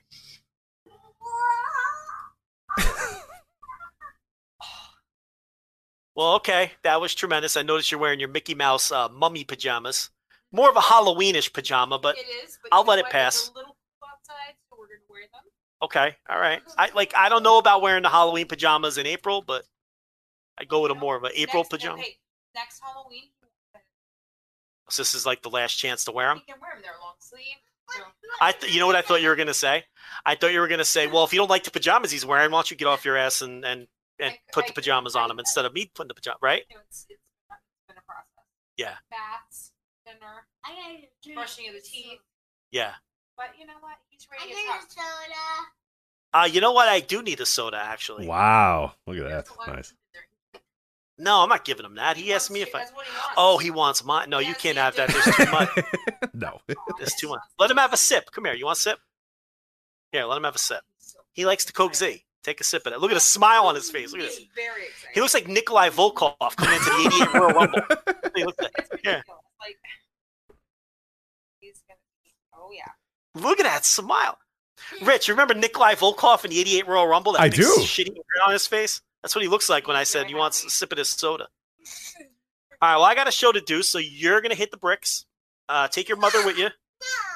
What do you mean? No, put him in. No, he's a full. Yeah, you're out, Joe. I'm, I'm gonna talk to Nolan. Let me let me talk about. All right. I got to plug a mic in here? Oh, he's well, he stuck his tongue at me and he's He's leaving. I deserve that. I think that's fair, honestly. Yeah.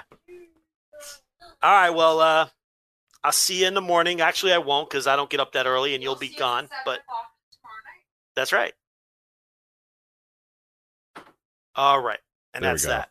They came in here with a bit and they blew it. Yeah, so I am the best kid. Is is what I thought it was biscuit, but I am the best kid apparently. Yeah.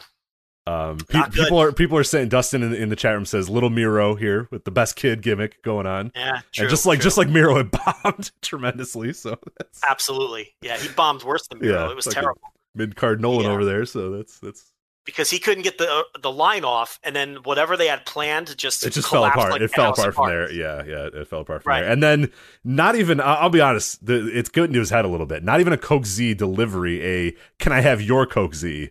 Sip Yes. and he's out. He's out. Yeah, he's Wow. out. He uh Quite know, the difference it- from literally getting it served on a silver platter, you know, weeks ago. Here you go, Dad. can I tell you what happened? I got I got in trouble. Uh oh. I'm gonna tell you what happened. There hasn't been a run in in a few weeks. You know why? Because they listened to the last show with the run in because they like to listen back to hear themselves or whatever. Yeah. And that was the one where we went on and on about how they were burning out the territory. Yeah. So then one day, Do they know what burning out the territory means?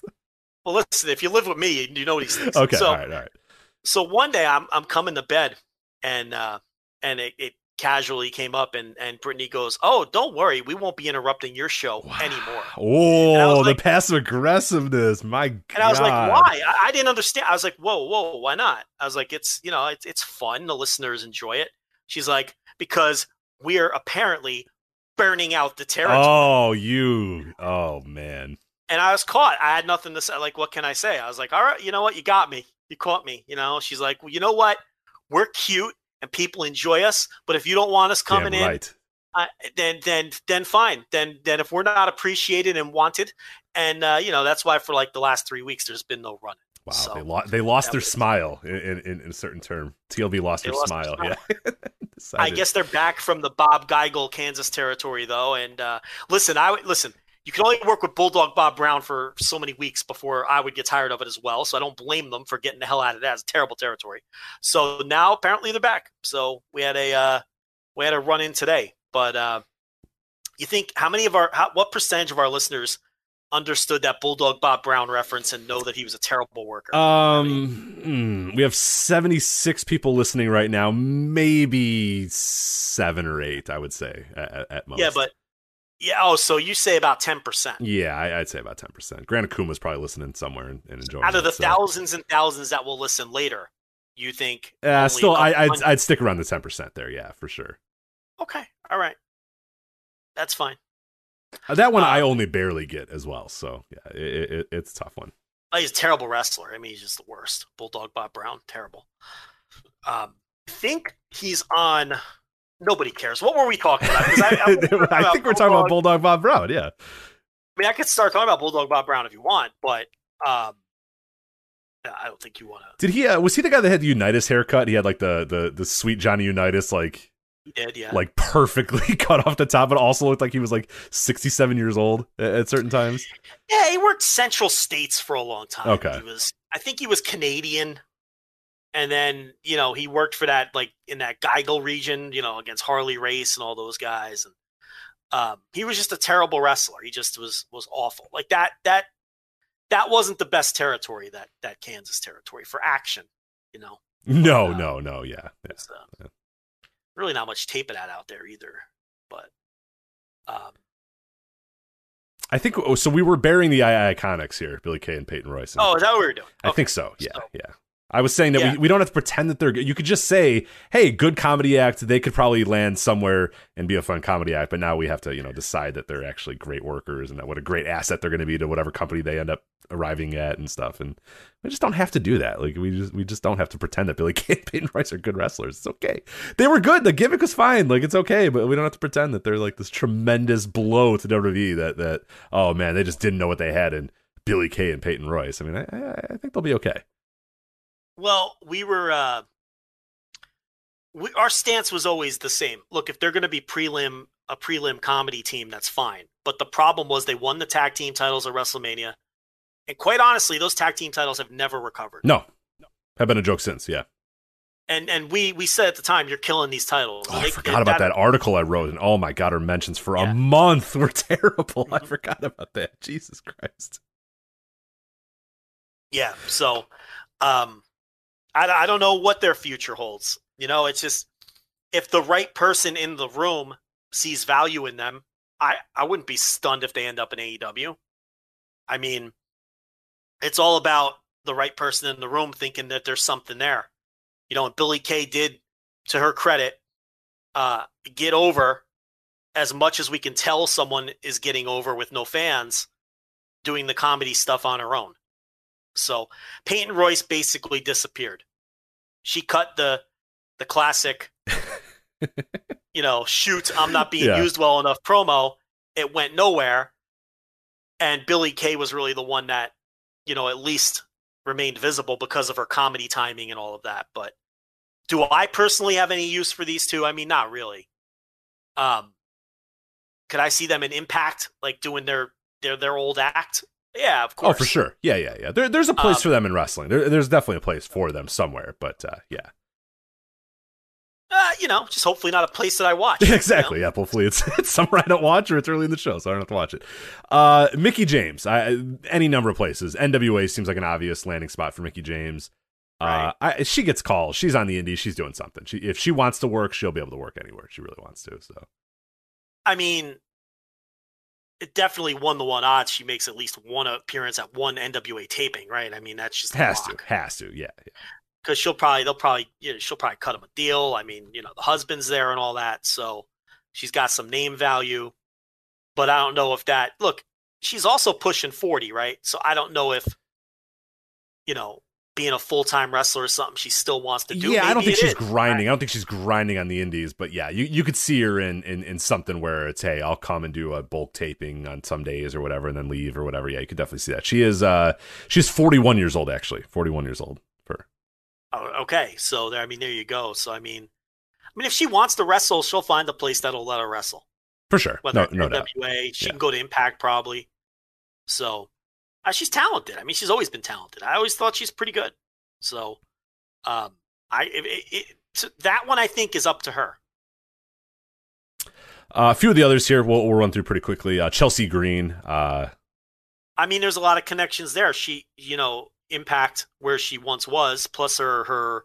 Are they married? I don't think they're married. Uh, they're uh, they're engaged. They're fia- yeah, they're, they're they're they're engaged, but not married yet. yeah, and I think you already tweeted out like one of her old Impact T-shirts. Yeah, she's already po- she's already posting all of her old Impact gimmicks and all that sort of stuff too. So yeah, the the, the, So I mean, that's a natural land. I mean, I, again, that seems like an easy one. You know, at least to pull in some paychecks, I could see her landing. yeah, and that's a good. I mean, that's a good spot. If I if I'm Impact, you know, it probably doesn't cost that much to get Chelsea Green over, and and yeah, why not? Why wouldn't you? You know, with the Cardona uh, connection with with her past in Impact, yeah, that seems like a no brainer to me. You see, they're doing the Cardona Myers feud. You see that Oh yeah, yeah. This week on Impact? They So pick each other's Light opponents. light the f- territory on fire. I'm sure. So that's uh. that was inevitable they were going to go that route. Yeah, yeah, yeah. And I like I don't think she's that good, but hey, you know what? Whatever. she's got name value, she's got something, so I think she's Fine. extremely overrated. Very overrated, extremely yes. overrated. I, yeah, I just don't see it. She's- but um, friendly with the right people is what I'll say cuz she always finds a way to get uh get put over uh, even though, you know. She's I think fine, there's but- there- She's someone I, you know, I look. Do I think it's egregious that she finds him that she keeps finding a spot? No. but No, no, no, no, no, no. Yeah, not at all. Any kind of difference maker or anything either. She's just, yeah, I don't know. Um, I'm kind of surprised they cut her, honestly. Yeah, she seemed kind of like a no-brainer to just keep there and keep in NXT. They liked like, her. Yeah, exactly. They just I mean, re-signed her like a few months ago, so I don't know what the hell that's all about. So, And when she was healthy, she they were pushing her. you're right. Um, I guess it's just a matter of you can't stay healthy, or I, I don't, I don't know. And the other thing is, you don't know who asked to be released. Uh, That's right, possible. right, right, and that, and that's that could be true for for Joe. It could be true for a lot of these people that that said, hey, Yeah. you know, if you're going to do another release, you know, give me a call because I I'd be down to, to to find something else to do with my life. So, um, Yeah. yeah, it's a possibility there. Uh, old Tucky Tucker, uh, we we knew. When that team broke up, when Otis and Tucker, when Heavy Machinery broke up, it was only a matter of Oh, time yeah. for old Tucky, and uh, here we are. He's going to now, Joe. He has an ability to tell his story. I don't know where or how or what story, but uh, what do you think of Tucky? In a, in a year's time, what are we going to say about one Tucky? I think when they broke the team up, we literally said on this show on the next round of cuts, yes, he's is- gone for sure. Yes. Um, um, I think he's better than Otis. I mean, I've said that on the air before. I mean, you know, when hate watching Otis made me appreciate Tucker. Like I would watch all of these heavy machinery matches and be like, this Tucker's not that bad. The problem with Tucker was his look. He had that bad stringy hair and he didn't have a real good television physique, right? And he didn't, you know, he just didn't really pop off the screen. He really looked like an indie guy, a big indie guy. But as far as his is his ability, I thought he was more he was always more impressive than Otis to me. But they think Otis has all the charisma. So I mean, he's a guy where I don't know. I mean, I could see him becoming like a cult favorite on the indies. Yeah, dude, I could Um, totally see this guy becoming like a cult favorite GCW dude, like a deathmatch guy or something like that if he really wants to. I don't I don't know I don't know what his his level of interest in, in outside wrestling is. I don't know his background in wrestling at all, but yeah, dude, he, he's kind of a dirt he looks kind of like a dirtbag, so I think he might work in dirtbag indies if he really wants to, but I I, I don't know. That's Uh, a heavy shit. Jeez. he No, I mean like in a good way. No, I mean it in a good way. You know what I mean. yeah. You know, it- well, I mean, look at Matthew. He was- Justice. okay, I mean, Okay, That, that was hold the on. guy in the. Go ahead. the first picture he he sent out was him smoking weed, golfing in his like board Yeah, yeah, yeah. shorts or whatever. Like he's got real dirtbag energy in a good way for sure. I get what you're saying. Like the dirtbag energy that's going to get you booked as a dirtbag. Exactly. Right. Right. Right. Um, I mean, you look at a guy like Matthew Justice, who was in the WWE system and didn't make it, and now he's like one of the top indie names, and it's like, and it's like a cult indie guy. Like I could totally see Tucker going down that path, but again, does he want to do that? Right. I mean, Does this is like a work- legit college like level athlete. Like I think he graduated from Arizona State University. Does he really want to be doing light tube matches and, and pissing in buckets and, and backstage and in random indies? I don't know. I, I'm not sure. But he's he's only 30, so I don't know. I don't know what uh what his I mean, interest level in I- I- wrestling is, but uh, there you go. listen, this is a guy where I absolutely call him and say, "Would you like to work AEW Dark?" And you take a look at him. Oh yeah, six two three twenty. I mean, with with, Oh, a, with a real yeah. professional background, yeah, you call them for sure and see what you got. Yeah, and and you know, uh, obviously went through PC training and and and uh, you know already understands how to work television and all that. You put him on dark, and you see how he fits in with the locker room. You see how he comes across on your on your TV. You see how you know you see if he's a fit because there could be something there with a guy like that. You know, not as a top line star, but it, but as a guy on the roster who can have good matches or fill a role. Look, I'm not writing off, but he's also he is also the kind of guy who you could easily see him disappearing and, and five years from now we come on here and we go, Hey, remember Tucker? Right, right, right. A guy that like people try to book and he says, Okay, my you know, you gotta pay five thousand dollars and everybody goes, We're not gonna pay you five thousand dollars and then he just never goes he never wrestles ever again. So Yeah. And then he just fades into oblivion and he becomes a trivia question. That could easily happen too. So we'll see. uh, Wesley Blake, what, what do you have on, on, on Wesley Blake? What's your prediction for for him? You know, Jaxson Ryker says a bunch of political shit, gets a bunch of heat, right? And then he ends up back on TV with a push, and this guy gets cut. Yes, and I mean- Cutler. the whole everyone every one of the Forgotten Yes. Sons except for Jaxson Ryker has been released. So, Except for the guy who gave the other two guys heat yes. that they didn't want. And there's something wrong with that. It's not I mean, it's not great. No, no, that's it's it's certainly not. So you know, and it's like, and these weren't garden variety political opinions from the guy. You know, he said some dumb shit, and he gets heat put on the whole group. They they lose their push, and he's the one that keeps his job and ends up with another push. I don't. That just doesn't sit well with me. I mean, what the other two guys do? Nothing. You know what I mean? They're just in kayfabe aligned with a guy who couldn't shut the fuck up on Facebook. Is what it comes down to.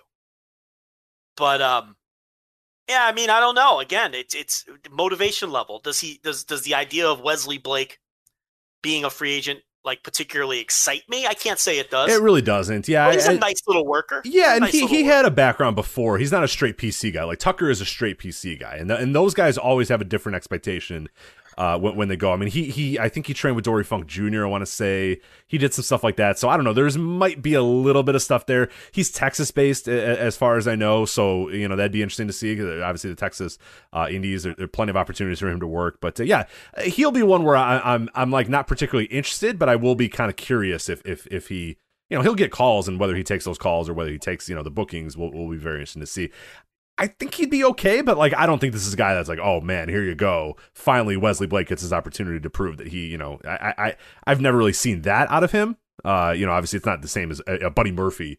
You know, that would be a, a huge boon to anybody if Buddy Murphy got released and, and would do stuff. But I don't know. I don't know about Wesley. He's fine, but I don't. Yeah. You want to see you want to see Cutler and Blake wrestle the end or Iron Beast or Violence is Uh, Forever. yeah, would I guess. that. I mean, I'm not going to buy a ticket because of that, but I won't be upset that they're on the show. You know what I mean? Like that. I on think the that's show. Yeah, I'll, right, I'll right, right. it. And I think that's true of all these guys except for Samoa Joe. Are all like, yeah, they'd be good little assets. Like you're not buying a ticket because X is on the show, but they'd be a great asset to any company that they, they, they would join because they're they're have some modicum of star power and are decent enough pro wrestlers. So yeah, especially with this indie scene being where it is. I mean, Wesley Blake and and and, and Tucker, you know, booking them on a show is it, you you absolutely have to at least make the call and, and and see what the value is.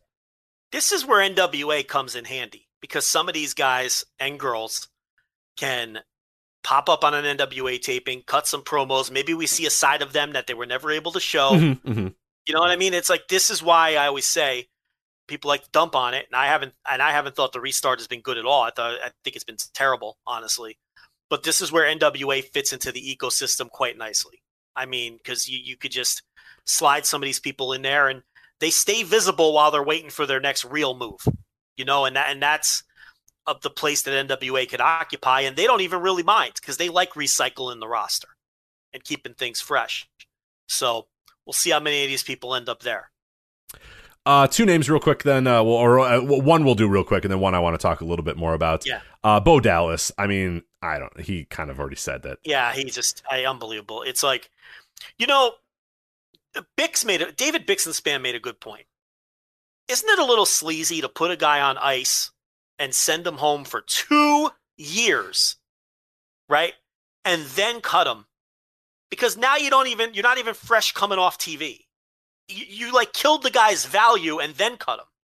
How do you look at it from that standpoint? That's kind of dirty. It, right? it is dirty, yeah, and it's gotten to the point where I think even recently he's just kind of been like, "Ah, I don't really care anymore. Like he, he, I, I don't even know what shape he's in. I don't even know. I mean, yeah, there, there's nothing that a Bo Dallas. I mean, there's no way that he. I, like I don't know what he's been doing in his free time as they've kind of basically said, "Hey, we're never going to use you ever again." I mean, I doubt he's out there, you know, working in rings and working out. Like I, I don't know if I'm him, I'm probably just like, all right, whatever. I'll get my paycheck and I think he started a business, is what he. yeah. He, well, and he's, living on his farm with Liv Morgan, so he's Yeah. kind of, you know, hey, I think he's already kind of put wrestling behind him. So I, I don't know. I don't think he's going anywhere. Uh, uh, like, I mean, I- I, I think he's probably just ready to move on from from pro wrestling at this point. So Quite don't- honestly, I hope that. Well, listen, I don't enjoy watching him at all. No, so, it's it's good, and and it. Uh, so Joe, what does this do for Fiend lore? Because I was under the impression, Joe, I went onto the uh, the Reddit, and uh, R Squared Circle told me that it was actually Bo Dallas that lost to uh, Randall Orton on uh, uh, on WrestleMania Sunday. Uh, so what, what do you think of that Fiend lore? absolute fucking. I love because people are like, well, what if it's Bo Dallas? Like, okay, well, if Bo Dallas grew five inches, got the same tattoos as his brother, and gained 175 pounds, yes, you're right. That could have been Bo Dallas that was out there instead of instead of Bray. But uh, uh, it appears now that they're be trying to get us off the scent because everybody realized the fiend lore of it being Bo Dallas. So to get everybody off the scent, they released Bo Dallas. So. Uh, committed to the bit here. This is, it's kind of like the loose cannon Brian Pillman thing, like you know, where he gets the release from from Eric Bischoff type thing, where they're, they're working the boys. You know what I mean? So- Yeah, yeah, maybe, yeah, maybe that's how he got it. yeah, Yeah. yeah, good. Throwing good. him off the scent. They're playing. They're playing chess. We're all playing checkers, Joe. So, fiend lore, and then uh, okay, that's enough about Bo Dallas. Final name here, Kalisto. Now, what do you think of Kalisto? Now, astute, old school voices Wrestling listeners will know, and I mentioned this maybe a decade ago, as as long as the show has gone on, because I obviously local to Chicago have seen Samurai Del Sol for years and years and years wrestle, and when he got signed by WWE, I forget exactly what the year was, 2013. 2014, somewhere in that range. I came onto the show and said, Joe, if this company doesn't find a way to make money with this guy, they're lost. They have no idea what they're doing. The star making machine is broken because this is a guy who looks cool as fuck, can speak some English, has a cool as fuck mask, can work like crazy. I mean, they, they search and go out of their way to find the quote unquote Rey Mysterio replacement, and you have fucking Kalisto show up on your doorstep. And here we are now at this point where you know, there was pushes, there was points, there was things. He won titles. There was lucha things. He fucked up once, and you know you can't do that in this company. Um, Right. I'm amazed that they out of uh, the last eight years or whatever the hell it's been, and how long they've had Kalisto, that we're now at this point where it's just like, man, what have you done with this guy over the last eight years? I, I just, I, I don't, I, I just can't believe that they couldn't find a way to make money with this guy. Do you remember the El Generico feud? Yeah, great, tremendous. How do I watch that stuff? Oh man, El Generico Samurai del Sol. How do you? Would that be on WWN Live or would it be? I hmm, that's a good question because there's a you talk about the ten percent of people that are going to go Bulldog Bull Brown. Um, Or is that? Or, so that is like early, early, early evolve, right? Like very. Is it early Evolve or Dragon Gate USA? It's so Evolve, I right? think it was evolve. Yeah. If it's So- Evolve, then that answers our question. It's it's on ice. WWE owns it, and they're never going to get around to releasing. yeah, I know that their big blow off match was in evolve. I don't know if the other stuff wasn't, but. I, okay, so so uh, Generico versus Del Sol three, which is the big kind of blow off. That's on Evolve fourteen, which Oh, that might be out soon then because they're on like Evolve six or, or something. seventeen. Sorry, them. Evolve seventeen is, the, is is that show. So um, I mean, they're going in order with them. Yeah, so you might. They might get there. So What did it, they had two other? They had a, at least two other. yeah, let me let me find out where those all happened so we can see if we can find any of them. Because I wonder if any are on Highspots or something like that. Um, No, I think they were all Evolve or Dragon Gate USA, right I think you're right too. So they had an IWC Super Indie X match. So I guess you could find that one. Uh, but the no, no. big I'm the big matches. series. Yeah, the big matches are Evolve 14. Okay, so that's why I had Evolve 14. So it's Evolve 14, Generico versus Del Sol. Evolve 15, Generico versus Del Sol 2. And then Evolve 17, Generico versus Del Sol 3. So there's a possibility that they keep this Evolve thing up. You will get them. So it's 14, 15, and 17. Is to see all three matches between those guys. So all Yeah. fif- What about 15 minutes feud. long and all fucking tremendous because they're great God, those matches were great. Those matches were fucking great.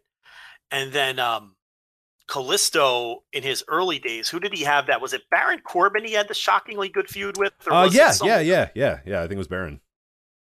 Where uh who else did he uh he had another good feud. And then once they did Lucha House Party, Him and didn't him and Enzo have like really good matches together? Is that do I have that right in like the early 205 live days? Am I am I making those up? that Is that even don't- possible that that could be the well case? that would have been I don't I don't like 17, like 2017, 16, that range, I guess.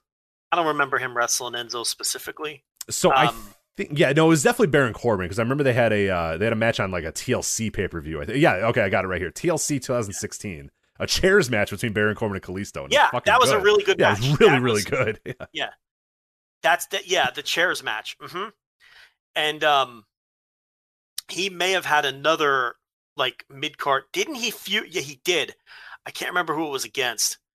And I guess you know if you look on Cagematch, they don't even have a rivalries tag like uh, uh tab for him for Kalisto, so it's hard to look up. But um yeah, but then once they did the Lucha House Party thing on 205 Live, that was kind of it for him as a single and they were you know a fun opening match act on that show for a while until that show went downhill and you have to wonder i mean if you're lince dorado or uh, your Grand Metalik, Metalik, yeah, Metalik, are you yeah. just not answering the phone right now because why would you get rid of this guy and not get rid of the other Right, two? who's better than both I mean- of those guys? I mean, no offense to Lince Dorado, but Samurai Del Sol is about a thousand times better than Lince Dorado. So i don't know if he's better than Dor- than Metalik, but he they're might be right there neck and neck, but he, he blows Yeah. away Lince Dorado. No, no offense to Lince, but uh, yeah, Oh yeah, yeah, yeah, yeah. He yeah he was the. I like Lince Dorado, but he's Mhm. clearly the third, um, you know, guy in that uh, what your team, I guess. But um, I'm trying to look up all of Kalisto's uh pay per view matches. So I, I could have swore he had another high profile. Well, So we obviously had the good matches with Buddy Murphy. That was it got pushed to the pre-show of one of those WrestleManias or whatever. I know he had uh, some stuff against Del Rio too. Is that is that the feud you're thinking of? Because I know he had a bunch of matches with Del Rio uh, during that 2016 period when when you know he was first kind of coming up onto the main roster. Might They, they were into him for a while. I don't know what happened, but They they, weren't. That's what I mean. As a single, he was doing okay. He was doing as well as you could expect someone like him to do with that size and and everything. But I it may have been Rusev he had a little feud with, if I'm not mistaken, okay. over the U.S. title. He he it was Baron Corbin and then uh, Rusev, and you're right. He did have um he did feud with Enzo over the cruiserweight title. I'm looking at that now in 2017. So, and then you know, since then that's kind of been it. The Rusev match was at Extreme Rules 2016. Rusev defeats Kalisto for the uh for the US. It was the US title. So, uh my memory's not completely shot. Didn't he wrestle a WrestleMania in front of no one? Like yeah, the, the people in the chat room were talking about that. I think it was Ryback. It was in like Texas Stadium. And there's like, you know, there's probably a thousand people in the building, but when a thousand people are in a hundred thousand seat Texas Stadium, uh, it essentially was, yeah, in front of absolutely nobody. Oh, the Jerry So- Dome, you mean? The- Yes, the yeah, Jerry yeah, Dome. yeah. Yeah, which WrestleMania? That was uh I I, I got somebody on uh, YouTube got very upset that I mixed up the the WrestleManias last year. I believe that was WrestleMania 32 because I um, Dallas. Yeah, because I mentioned WrestleMania 33. That was in Orlando recently. And somebody said you mixed up 32 and 33. Oh, how dare I? Yeah, so 32 WrestleMania 32 was in Dallas. So And that was the Ryback match. Yeah. yes, yeah. So anyway, this guy, I mean, his career is going to continue, and he's going to wrestle anywhere he wants. Oh yeah, That's yeah, basically yeah, yeah, and and like you know, I saw a lot of people being like, "Well, what do you think this guy's capable of?" And it's like, I don't think he's selling a house because Kalisto's uh, because Samurai Del Sol is being advertised. But fuck you, you. If you're any company, if you're any indie, you call this guy and see if he's going to come onto your show. If you're AAA, if you're CMLL, if you're Ring of Honor, if you're AAW, if you're freelance wrestling, if you're any Black Label Pro, any, I mean, you fucking call this guy because he's great. He'd, he'd fit right in on that on that Ring of Honor roster right now. Absolutely, But guys yeah. work with. Yeah, You stick him on Dynamite in those wild six mans with uh, Death Triangle and everything. Maybe as a baby face opposite of the yeah, Death this Triangle. dude's not washed. Like this guy is not No. washed. He's still. I mean, and, and people forget how young he was when he signed. Like I think he is still. Let me let me try to get. I don't know if they actually have his his, his actual birthday here. Uh, so okay, so he's thirty. I think he's only thirty four. He's right around my age. So yeah, I mean, he's probably Cage fine. match has 34. Cage yeah. match has Okay. 34. Okay. So that might be that might be the official one. So yeah, dude. You know, Rich, Rich, Rich has been hiding his age lately, so he just slipped there. Oh, it's my age. Now we all know. it's, I've I've been using a range lately. If you if you haven't noticed, You've been so. getting self conscious about it. You're you're hitting that age where you're like, "Uh, I don't want to tell people how old I am. It's like, I, I get it. Believe me, I get it. You got to kayfabe that after a Mhm, while. mhm. And and for people that are, are are curious too, like this is a dude that came up in like Windy City Pro Wrestling and like stuff near me, like AAW and and and wrestled everywhere. Like, dude, you don't think that this guy isn't going to relish the opportunity to get back there and, and, and try to do stuff? Like, this dude will be working whenever that 90 day is up or whatever. This dude's going to be all over the place. So, uh, and, and I'm excited for it. I, I can't wait. Yeah, it's funny. Um, I made some funny tweet about Ryan Satin and Rosenberg a couple days ago or whatever. Uh, something having to do with uh, with uh, with Bad Bunny or whatever. And somebody quote tweeted us and said, you know, talking about us, saying, "It's time that all old white guys stopped having a voice in pro wrestling." And here's the thing about that: Ryan Satin and Peter Rosenberg are both older than you Yes. but they said that we need to go away because we're the old one. And Peter Rosenberg is like my age, right? And they're both older than Right. you. I listened to Peter Rosenberg on the radio when I was like 15 years old. So that's it. yeah. So that's not. Just like if you're going to take shots at us, at least make them accurate. Like Right. I understand if you want to take shots at us because we're idiots, but like they're the old white guys in this comparison. You know, like that. you- You've got it backwards. Um.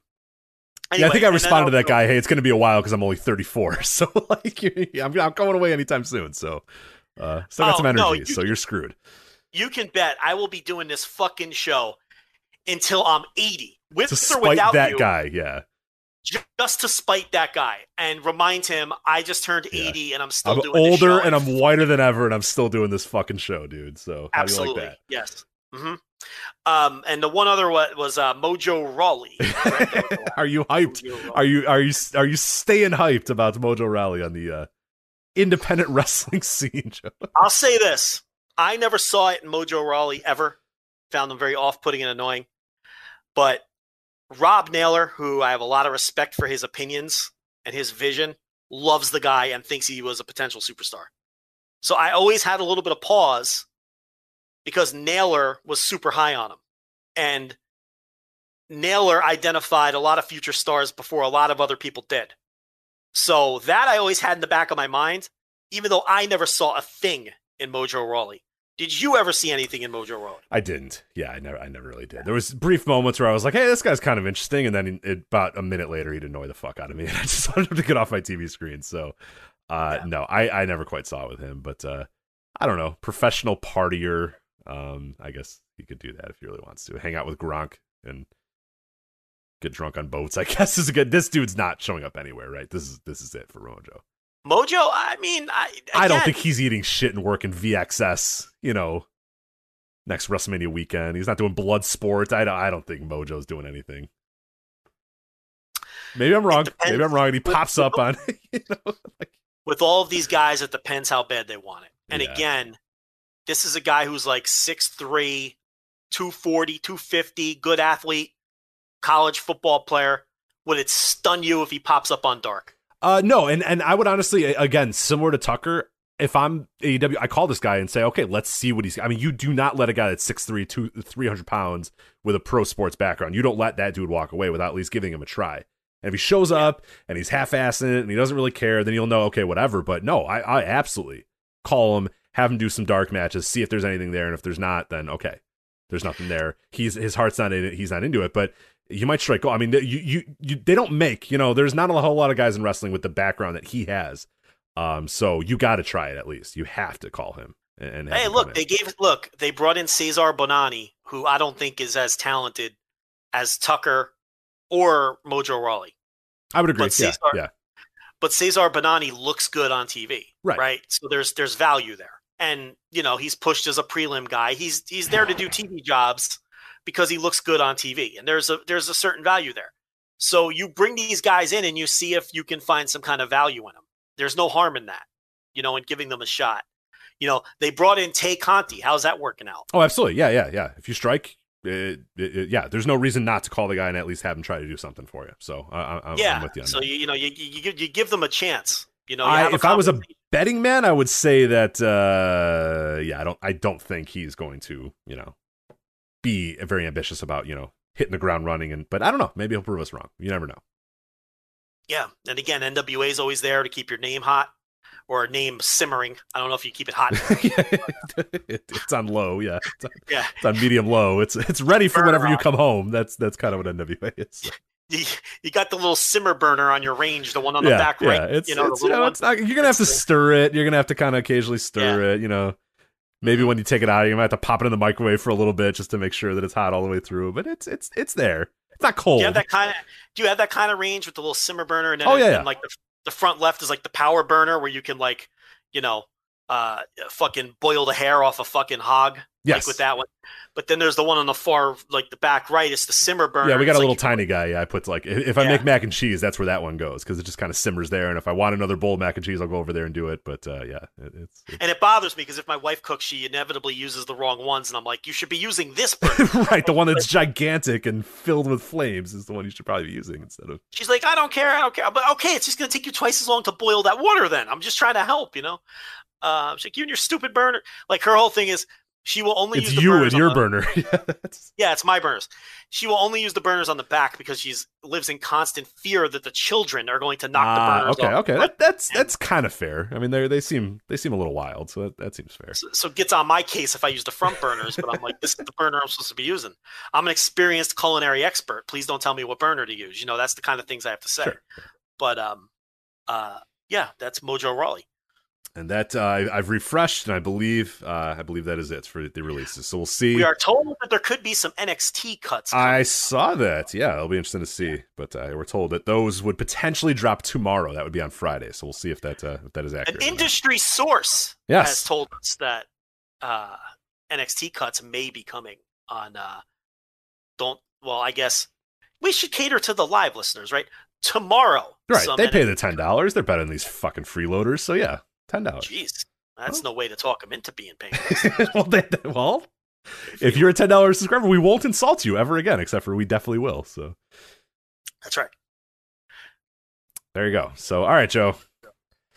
We got to do this, but uh, before we get into uh, WrestleMania weekend, I do have to let you know this uh, episode of the Voice Wrestling Flagship is brought to you also by Manscaped, the best in men's and women's below the waist grooming.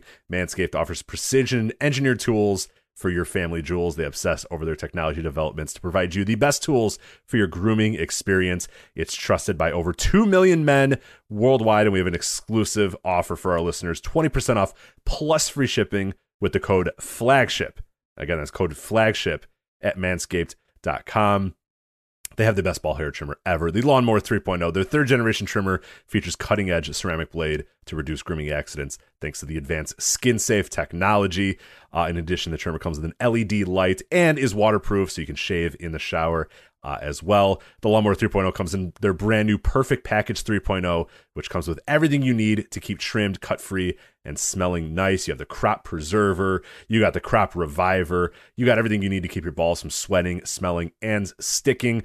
Also, in that perfect package, you get a pair of high performance boxer briefs that'll keep your junk feeling fresh all day, as well as a travel bag to store all of those grooming goodies. Again, 20% off plus free shipping with the code flagship at manscaped.com. Again, 20% off with the code flagship at manscaped.com. Unlock your confidence and always use the right tools for the job with manscaped.com. All right. You ready to get people mad at us? Oh, what timing! I went and took a piss, and as soon as I put the headset back on, you said, "Are There you you go. for people to get mad at us?" You ready for people to get mad at us? Do you know one time in 2014 or 15, I took, I couldn't hold it. I was prairie dogging. I took the laptop and the microphone into the bathroom and took a dump while we recorded a show. Did you know that? So I, I, uh, you know, I did know that, and I, I used to actually do that as well back in the uh, the, the early, early Voice of Wrestling flagship days Yeah. when I would wear a headset, uh, Mhm. similar to what you do. I would do, I would do the same thing where you're there.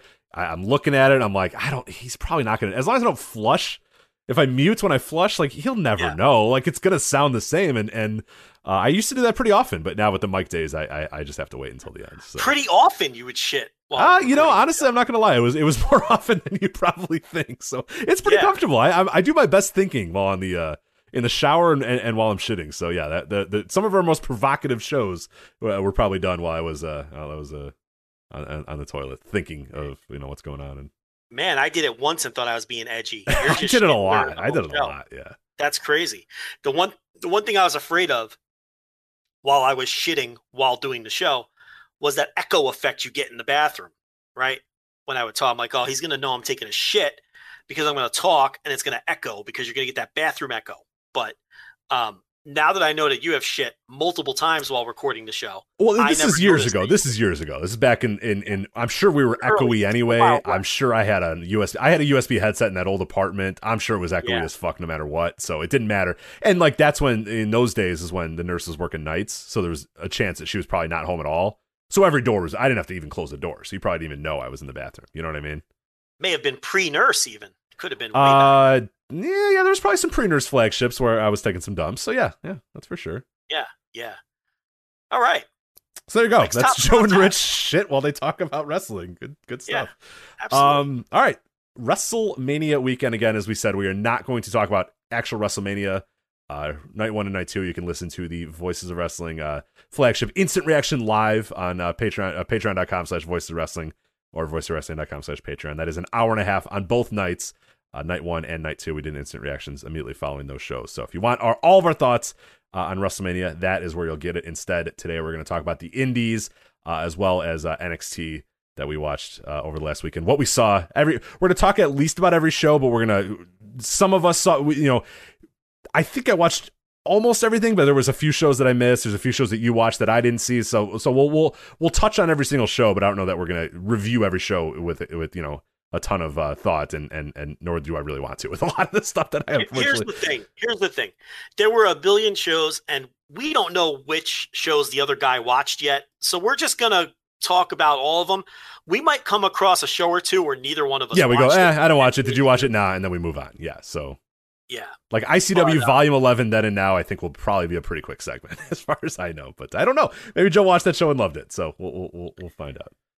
Uh, I anyway, mean, overall thoughts though. Yeah. I mean, not good. not good. No, it really really wasn't. I mean, we we said this when we when we first talked about IWTV showing up at WrestleMania weekend. Thank God that they were there, because this weekend would have been dire without IWTV. Without I, I, I they really and and they didn't they didn't they didn't bat a thousand. you know they there were definitely some stuff that I did not like on IWTV, but man oh man, without them, this would have been a dire weekend. I mean, this is a weekend of like a few shows, a few matches here and there that I even could tolerate. But uh, the GCW offerings, the collective offerings, were by and large absolutely fucking horrendous. Yeah, just just Yeah. terrible production values, terrible commentary, fucking people puking in the ring, people having heat stroke. 10 people in the crowd it just uh, just absolutely a fucking disaster for a lot i mean there was some that really landed and we'll talk about those shows there was a few gcw shows that i really really liked among my favorite shows of the entire weekend but by and large like you know 75% of it was was was pretty embarrassing to see GCW's trashiness, which used to be part of their charm, isn't charming anymore. It's just trashy. You just feel like you're watching a trashy, garbage, low level product. I know that sounds harsh, but that's how it comes across. And a lot of it is the commentary. I mean, I know that they probably don't care, and it's a shame that they don't. Because what they don't realize is that their commentary is so bad and so unprofessional. And look, Rich, I don't need Dick Enberg in the booth. Okay, that's not what I'm saying. But you've got to raise the standard a little bit. You can't just have two guys who sound like they're drunk, you know, cursing and and I'm no prude. Um, I could deal with an f bomb now and then, but it's just unprofessional trash, which not only drags down your own product and makes you come across like like it's just uh like- it's backyard bullshit, but because GCW and they didn't ask for this necessarily, but because GCW is the highest profile indie out there right now, it drags down all of indie wrestling when the leader, when the quote unquote leader is presenting such a trashy garbage product to the public. Absolutely, and and and one of the issues too, and and and we always we always you know bring up this ECW GCW comp, which is not fair at all because Not it- fair it- at all. But and this is this is a big reason why is because I think we see what what has now happened over the last few years is that people watch GCW and similar to what they did with ECW back in the day as well is they say oh okay well that's what we should we, we need to take this part of ECW and that's what uh, that is popular and that's what people like or whatever. And and the problem what happened with and same thing happened with ECW many many years ago is people saw hardcore matches and trash and that sort of stuff and said ah that's what ECW is so we're going to do that. And that spawns your XPWs and your CZWs and your Juggalo Championship Wrestlings and stuff you know what I mean? And it, it, it spawned a lot of those companies which just like, whoa, whoa, whoa, that's not exactly what ECW was. Like you guys took one aspect of ECW and decided that that was the aspect that was successful, and that was, and that's not the case. Like ECW was successful for a multitude of reasons. That wasn't just hardcore wrestling and and and and and, and raunchiness and all that sort of stuff. Like deep down, there was parts of ECW that that that were not that that were very successful that made it reach the highs that it reached. And unfortunately, what you're seeing now is a lot of copycats that that look at GCW and say, oh well, we need to have a screaming ring announcer and a bunch of trash bag, you know, dirt bags doing our commentary and acting like this is all a bunch of uh, a big haha and a big laugh or whatever. And that they're taking all of what made GCW get to this point in the first place. They're taking all of that and and, and, taking the wrong examples from that and taking the wrong things out of that and saying, oh well, we need to do more of that. When when no, you you don't. There's there's aspects of GCW that worked that were good that got them to this level and and and the least of it is having your announcers be drunk and scream and and, and say oh fuck yeah bro. Oh hell yeah bro. Oh fucking hell yeah man. Oh man. It's just like god it's it, after a weekend of it it's like shut the fuck up. Jesus christ call a move. Like god. I mean, you know, Gill at one point in the booth when Too Cold Scorpio was coming to the ring at 3:30 in the morning, uh, there were some fans like dancing in the aisle, and he's like, "If I were in the crowd, I'd be marking out and dancing too, and and and if you don't like it, then you can suck my fucking dick." it's like, so annoying. Is that necessary? Like, I who enjoys this? Who enjoys that kind of commentary? You know, and, and again, we're not prudes, but what's the point of that kind of commentary? Like, what does that achieve? right you're not what, what is the benefit Um, tell me the benefit of of you acting like a fucking frat bro on, on commentary like what what is the yeah, benefit he's a forty. He's a forty-year-old man behaving like an eighteen-year-old. You know, it's I don't understand the benefit of of that kind. But it, it just it hurts the shows. It hurts all of indie wrestling. Um, you know, and and it's like with no Gabe promotion or no you know WWN uh, venue, no Ring of Honor, no WrestleCon, no fly-ins. You're left with Game Changer Wrestling and the collective being the face of this thing, and it really exposed a lot of their flaws and what they really are. Right, It's- and, it's and like- we've we've said this for I, don't want to interrupt you, but you you kind of alluded to it a little bit before. Like we've always said Yeah. that they didn't really ask for this; they de facto became the top indie, yeah, and you know, I, it it kind of stink. It's not their fault. They've been doing the same dirtbag bullshit for years or whatever. It's just like you know, I, I think they've turned the volume up a little bit more, but it, it, it speaks more to the the state of the indies versus the state of GCW. Is it, it's a shame that they've become the de facto top indie. When in actuality they, they shouldn't be. They should be the fourth indie. They should be the third they should indie. be the, the they should be the trashy alternative. That's what they should be, and that's what they were. But they but due to attrition and the pandemic and a number of other factors, now they're the most high profile thing on a weekend like this, and they're not equipped to be that. No, they're they're not, and it's actually interesting. I went back and listened to our 2019 uh, review or our preview when we got very much in trouble from a lot of people, and and and y we were saying. I remember I, I I got the exact quote. I was actually going to put it in the uh, uh, the preview that I did uh, on, on the flagship feed, you know, the eight hour preview or whatever, the three part preview of you and I saying like, "Hey, I'm, we're glad that GCW is here because they've added some you know juice to this WrestleMania weekend and it added some some fun aspect." But that that and and I don't and like if people brought that up and would say, "Oh, well, now you hate GCW," and it's like, well, yeah, because they were the trashy alternative. They were the Right. okay. I've watched you know my Zack Sabre Jr. Will Ospreay.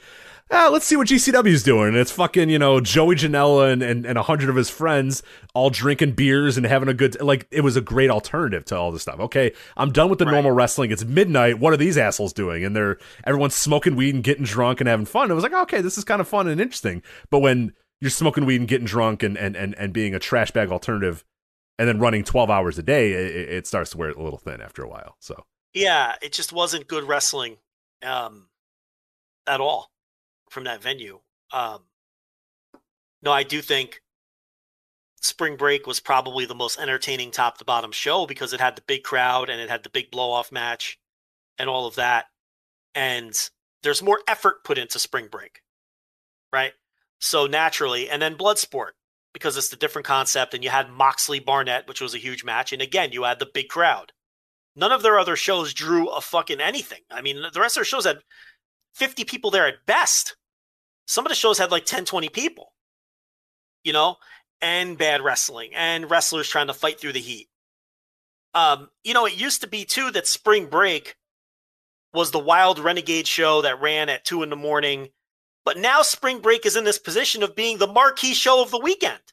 It's not supposed to be that. No, it's supposed to be the trash bag midnight show. Yeah, it's now Yeah, it's just- moved to you know it, it, it, it used to start at two a.m. because it was supposed to start at midnight and everybody was too drunk or everybody was coming out and then they're like all right here we go and then it's it goes from two to five a.m. or whatever and then this year it's on eight p.m. It's like the charter show of the entire weekend. Right. And, and because Gabe isn't there and Ring of Honor's not there and WrestleCon's not there and there's no fly-ins. And it's like now all of these everything that did show up is like bumped up a notch. The collective is the highlight hub of the weekend. Spring break is the marquee show of the weekend where it literally used to be the midnight show on like Saturday or Friday or whatever and it's like the, the the wacky okay let's turn our brains off and just watch some dumb shit and Janela would tell you that's what it was meant to be No, that's what he wanted He it to be. Yeah, it was supposed to be a trash bag dumb shit show at midnight. Like, it, but now it's like the highlight show of the weekend, and it's like I thought Mike Spears made a great point. Like now the VSX show is kind of in that spring break mode, like where it was the last show of the night and it was just total insanity, and it's like you know, Game Changer just can't be what they're in a position to be and in the indie uh, scene. They just they're not equipped to be that. They're just not. Um, and as far as IWTV, look, their shows would have been the same whether all of those other promotions showed up, whether it was a pandemic or not. That is like the fourth or fifth string hub, which is where they want to be, honestly. right, and they Where- didn't aspire to be anything more than Yes. than, than what they were. Yeah, And under normal circumstances, that's the kind of venue where if everyone would have been here, you wouldn't have watched any of their shows live. But those are the shows where people would have said later, hey, you got to go back and watch that action show. You got to go back and watch Family Reunion. You got to go back and watch uh, whatever the fuck. But in this scene, it got bumped into this number two position that it didn't ask to be in. You know, because there was only two hubs this year. I'm, I'm throwing fake GCW aside; they don't count. Um, so you know, it just it it was. I would say since the term WrestleMania weekend became a thing, this was easily the worst one, and it's not even particularly close. It just that doesn't mean there wasn't good stuff. I thought Daniel Garcia was a highlight of the entire weekend. I thought he was the clear standout, and if you want to hand out like an MVP or something, it'd be him. Oh, I don't even think I don't even think there's another contender. And and and you know the two coming in was Daniel Garcia is one that we mentioned, and Lee Moriarty is one we mentioned. We'll talk about Lee. Uh, he was snake bitten by a lot of stuff uh, throughout the weekend as well, but I don't think that even ultimately he, he really delivered. And he was trying to kind of tell a story throughout the weekend or whatever, and it was fine. He was he was pretty good, but no, Daniel Garcia, I think without even. I don't even think there's a contender. I think he blew everybody away. Everything that I saw him do, and he was in a ton of different shows and a ton of different, you know, styles. He was fucking tremendous all weekend. He was great. Really, Listen. really great. Lee Moriarty, I do feel bad for him to some. I mean, look, he was the clear MVP of the collective in Indianapolis. I think that is fair to say. When the collective was in Indianapolis, that was the Lee Moriarty show. He was phenomenal. He had like three of the four best matches or whatever. This weekend, he really was snake bitten. Um, what he was wrestling opponents that were well below his skill level that that can't do the things that he can do. He had opponents who no showed. He had opponents who uh, got heat stroke and vomited a minute into the match. He wrestled. Uh, I think the Rich Swann match was where there was miscommunication between the wrestlers and the referee, and there was a botched three count. hmm Every step of the way, Lee Moriarty ran into some snake bit bad luck bullshit. Well, and And- also a guy that unfortunately is probably too good for the scene that he's in, and that's an absolute fucking shit show of a scene. So he had a Yeah, and when he finally too. got in there, yeah, and when he finally got in there with an opponent of his caliber, there was a referee fucking thing. right? you know, in the Swann match. And it's like, so you know, and, and, and like you like you alluded to too, he attempted to tell a weekend long story with the injured ribs, which is cool as fuck, but he didn't have good opponents, and and some of the matches he was booked for didn't even happen, and he really just had a snake. I can't even blame the weekend. Look, none of that's his fault. I mean, maybe the the the the botch with the ref was the wrestler's fault because they didn't kick out because the ref really got hung out to dry there. It's one of those situations where the ref knows it's not the finish, but the wrestlers don't kick out. hmm So the ref doesn't know what to do, you know, and, and I I always feel so bad for referees when they're in that spot.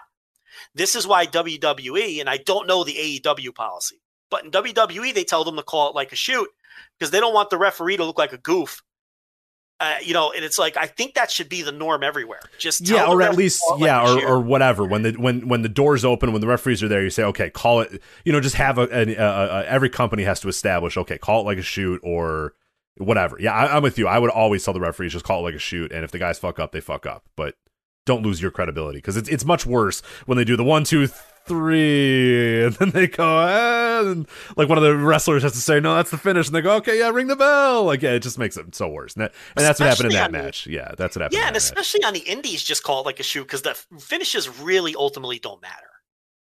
You know what I mean? So it's like you know, it's like it even matters less at that level where you could just just count the fucking pin.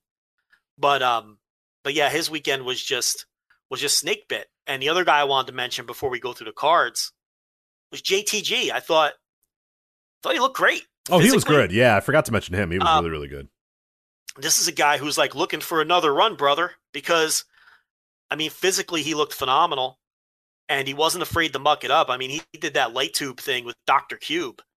And that's one of the most memorable things of this entire weekend to me. That's like one of the few matches I'll remember from this weekend like forever. I'll always remember that JTG Dr. Cube match on the VSX show, which again was very spring break esque kind of match. That's what that show was.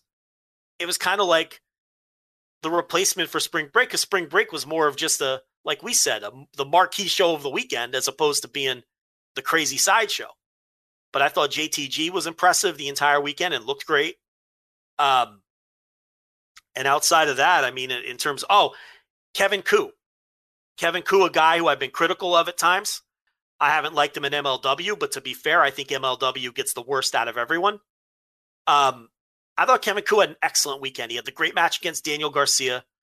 I thought the FinJuice versus Violence is Forever match was was fantastic. Way better than I thought it was going to be.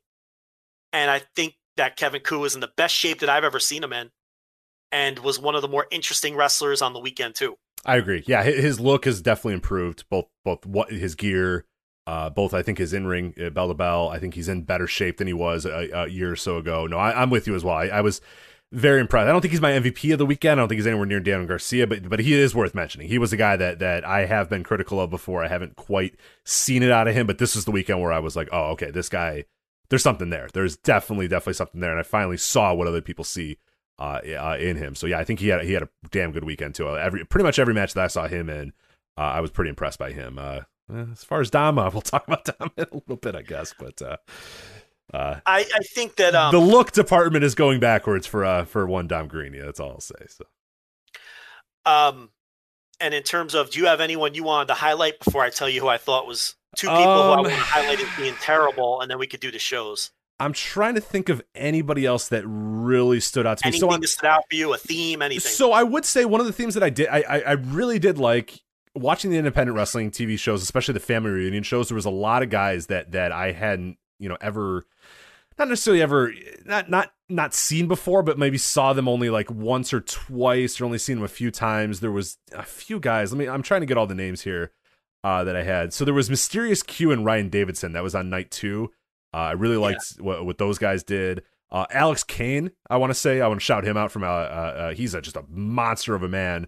Uh, he was really awesome. Bryan Keith was was pretty good as well. So there was a lot of like you know, and especially a lot of these dudes that ended up you know either not working for for the culture or or, or you know being there for the weekend. But it's it you know it just makes that show kind of look like weird when they're like, hey, there's these guys that are really really good that apparently can't make uh the, the for the culture show. But I think most of those guys did show up on that show. Uh, but I would say the IWTV there was a bunch of dudes that I had never seen before. Uh, that that did stand out to me that I really enjoyed. But yeah, probably uh, Bryan Keith, Alex Kane were guys that I thought, you know, did they do a ton on this night to make me go, oh my god, they're ready to go? These guys are great. Not really, but guys that I thought were were, were solid enough. Uh, Mysterious Q. Uh, who, who was pretty cool as well. Ryan Davidson, who I thought was was pretty solid too. Oh, I completely forgot about this guy. We do have to shout him out. Cabana Man Dan. You had always been telling me that. Th- you, you've been telling me for months now yeah, I got to check out Cabana Man Dan. Dude, that dude got himself in some shape. He's got a good look. He's got a beard. He grew his hair out. Dude, he's awesome. He looks really, really good. He was always a decent worker, but he always just kind of looked like a dork. That dude looks awesome now. So, yeah, all, all credit to Cabana Man Dan. This is 2021 is Cabana Man Dan's year. He was really good on this weekend. So Cabana Man Dan used to do a gimmick where he was like a cabana boy. Right, right, Like, right. Um, you know, the traditional Cabana boy. He's kind of altered his gimmick to where he's like a, uh, I guess, a guy on a deserted island, like a, um, I don't know how to describe it. I guess, um, like a castaway, right? Isn't that what he? I think Yeah, ca- yeah. himself- It was, it was his Twitter account is Castaway CMD. So yeah, he's he's officially a Castaway. So So he's got like a he's he's updated his look and he looks a little cooler now as opposed to like this kind of very indie rific uh, Cabana boy gimmick. But his problem was never his wrestling. I mean, he's he's just a, he's just an excellent wrestler yeah, and always has been. I mean, you know, especially in regards to like selling. If he's in a tag match and he's on the babyface side, you know he's going to be the face in peril, and you know he's going to do a great job taking that beating for the hot tag. I mean, you know, but uh, definitely an unheralded guy who's always a standout on some of those southern indie shows. So. Um, uh, I'm glad you got to take an extended look at him and kind of see what I see.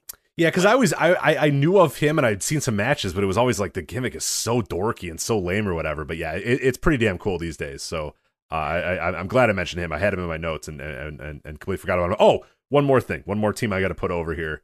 Iron Beast, KTB, and Shane Mercer. How I know fucking you're an Iron Beast guy. Awesome are those guys? They guy. come out, the bell rings, they're strong, they're roided up. If they're not, I hope they are. Get roided up, and they just come out and they maul and they destroy and they kill and then they win. And their name is Iron Beast, and that's so much cooler than every other tag team that's that's on the on the on the scene these days. Iron Beast fucking rocks. KTB, Shane Mercer. Shane Mercer did something on, I believe it was Spring Break. Uh, yeah, it was Spring Break. Did something I have the most athletic thing I've ever seen in a pro wrestling match ever. Did you see that spot that he did on, on Spring Break? I, I didn't see the match, but I saw the spot on on a million different gifs. so he, so. he, I think it's Eric Ryan or Bobby Beverly. It doesn't matter. It, it's another human being. That's all you need to know. It's another human being. Shane Mercer grabs this guy, lifts him up. He's on. He he bring. He's he's grabbing him. He walks up to the top rope. He lifts the guy above his head. He like presses the guy above his head. Again, this is another human being, by the way, that is being this is being done to. Not a child. It's not Starboy Charlie. This is another human adult man. And then he he he does like a, a some sort of flipping like body slam type thing or whatever. Doesn't miss a beat and then then gets up on his knees and lifts the guy up again. So KTB comes in and like hits him with a lariat or whatever. It was like, oh my You- god! you can't do justice to this spot. You have to watch it. I it, is it is the most physically impressive thing I've ever seen in a wrestling ring. It is I don't think Rich is exaggerating either. It was it was it just you couldn't do this with a pillow, Joe. If I gave you a pillow, you couldn't do this. Yeah, I, I know. Yeah, it was He's with another human being, like yeah. Lifting him above his head multiple times, flipping off the top rope, and then lifting him again in in perfect motion too. You got to look this up. I think I, if you want to go to our Twitter account, you can scroll and scroll and scroll. But I think I I I start the tweet out by saying this is the most physically impressive thing I've ever seen in a wrestling match ever, and that that you know. Yeah. Any flip dive, anything, anything ever. I mean, this is just unbelievable what he was doing. So yeah, I am all in on Iron Beast. More Iron Beasts, less Oreo Speedwagons. Not only because of the Sex Pest stuff, but also because Oreo Speedwagon and and the Is a dumb name. is a dumb name. More Iron Beasts, more Beast. KTBs, more Shane Mercers. Yes. Okay, so as you can see, we're being fair. We pointed out a bunch of stuff. Yeah, we twenty was good. minutes. Twenty minutes of, of, of stuff we liked. So all right. I'm gonna kill a couple of of Yeah, people here. I just I, I have to, I got to be listen. Rich, Jordan Oliver. I saw Jordan I Alva mean- wrestled. Did he was it was was Jordan Oliver on this weekend? One once or twice. Did he Um, show up a few times? Oh, okay. I'm counting now. Hold on. One, two, three, four, five, six, seven, eight, nine. No, he wrestled eight matches, and I saw every one of them. So There's no way he only wrestled eight. I saw seven, and I did not watch every single show. well, I mean, if you watch the Acid Cups, you saw most of them. So it's Yeah. it's I did. here's the thing. This guy wrestled eight times. I saw eight matches. And I'm not trying to be mean, but he never improves. He's not good at all. And I have no earthly clue what any of these promoters see in him and why he not only gets booked on these shows but gets pushed. I understand it's a it's a depleted scene. How is this guy like a pushed commodity? Now, I will say this, he has a following. So maybe that answers my question. But that's just more that's just like proof that if you push anyone, they're going to get over with someone. You know what I mean? You could push anyone and they're going to get over with some. If you constantly tell people someone's a star, some of those people are going to believe you. Okay? So I guess I do understand why he gets pushed and I understand it's a depleted scene. And I know I always preface my Jordan Oliver burials with This has nothing to do with him as a person. In fact, he's one of the people on Twitter who I think takes criticism better than anyone. He lets it roll right off his back. People kill him constantly on Twitter, and his reaction is always the same. People can say what they want. They're allowed to have an opinion. I'm just going to work hard. I respect the shit out of that. I, I believe that he works hard. I believe he wants to be great at this. I believe he wants to be a star. But Rich, it just isn't. It there's nothing there, and and you got to watch this guy wrestle eight times on a weekend like this. Rich, he wrestled eight matches, and I'm looking at all eight of them now, and none of them cracked two stars, and some of them were among the worst matches of the entire weekend. One of them was the worst match of the weekend, and I'm going to use that as a transition into my next point, and unfortunately, the next person I have to bury beneath the earth.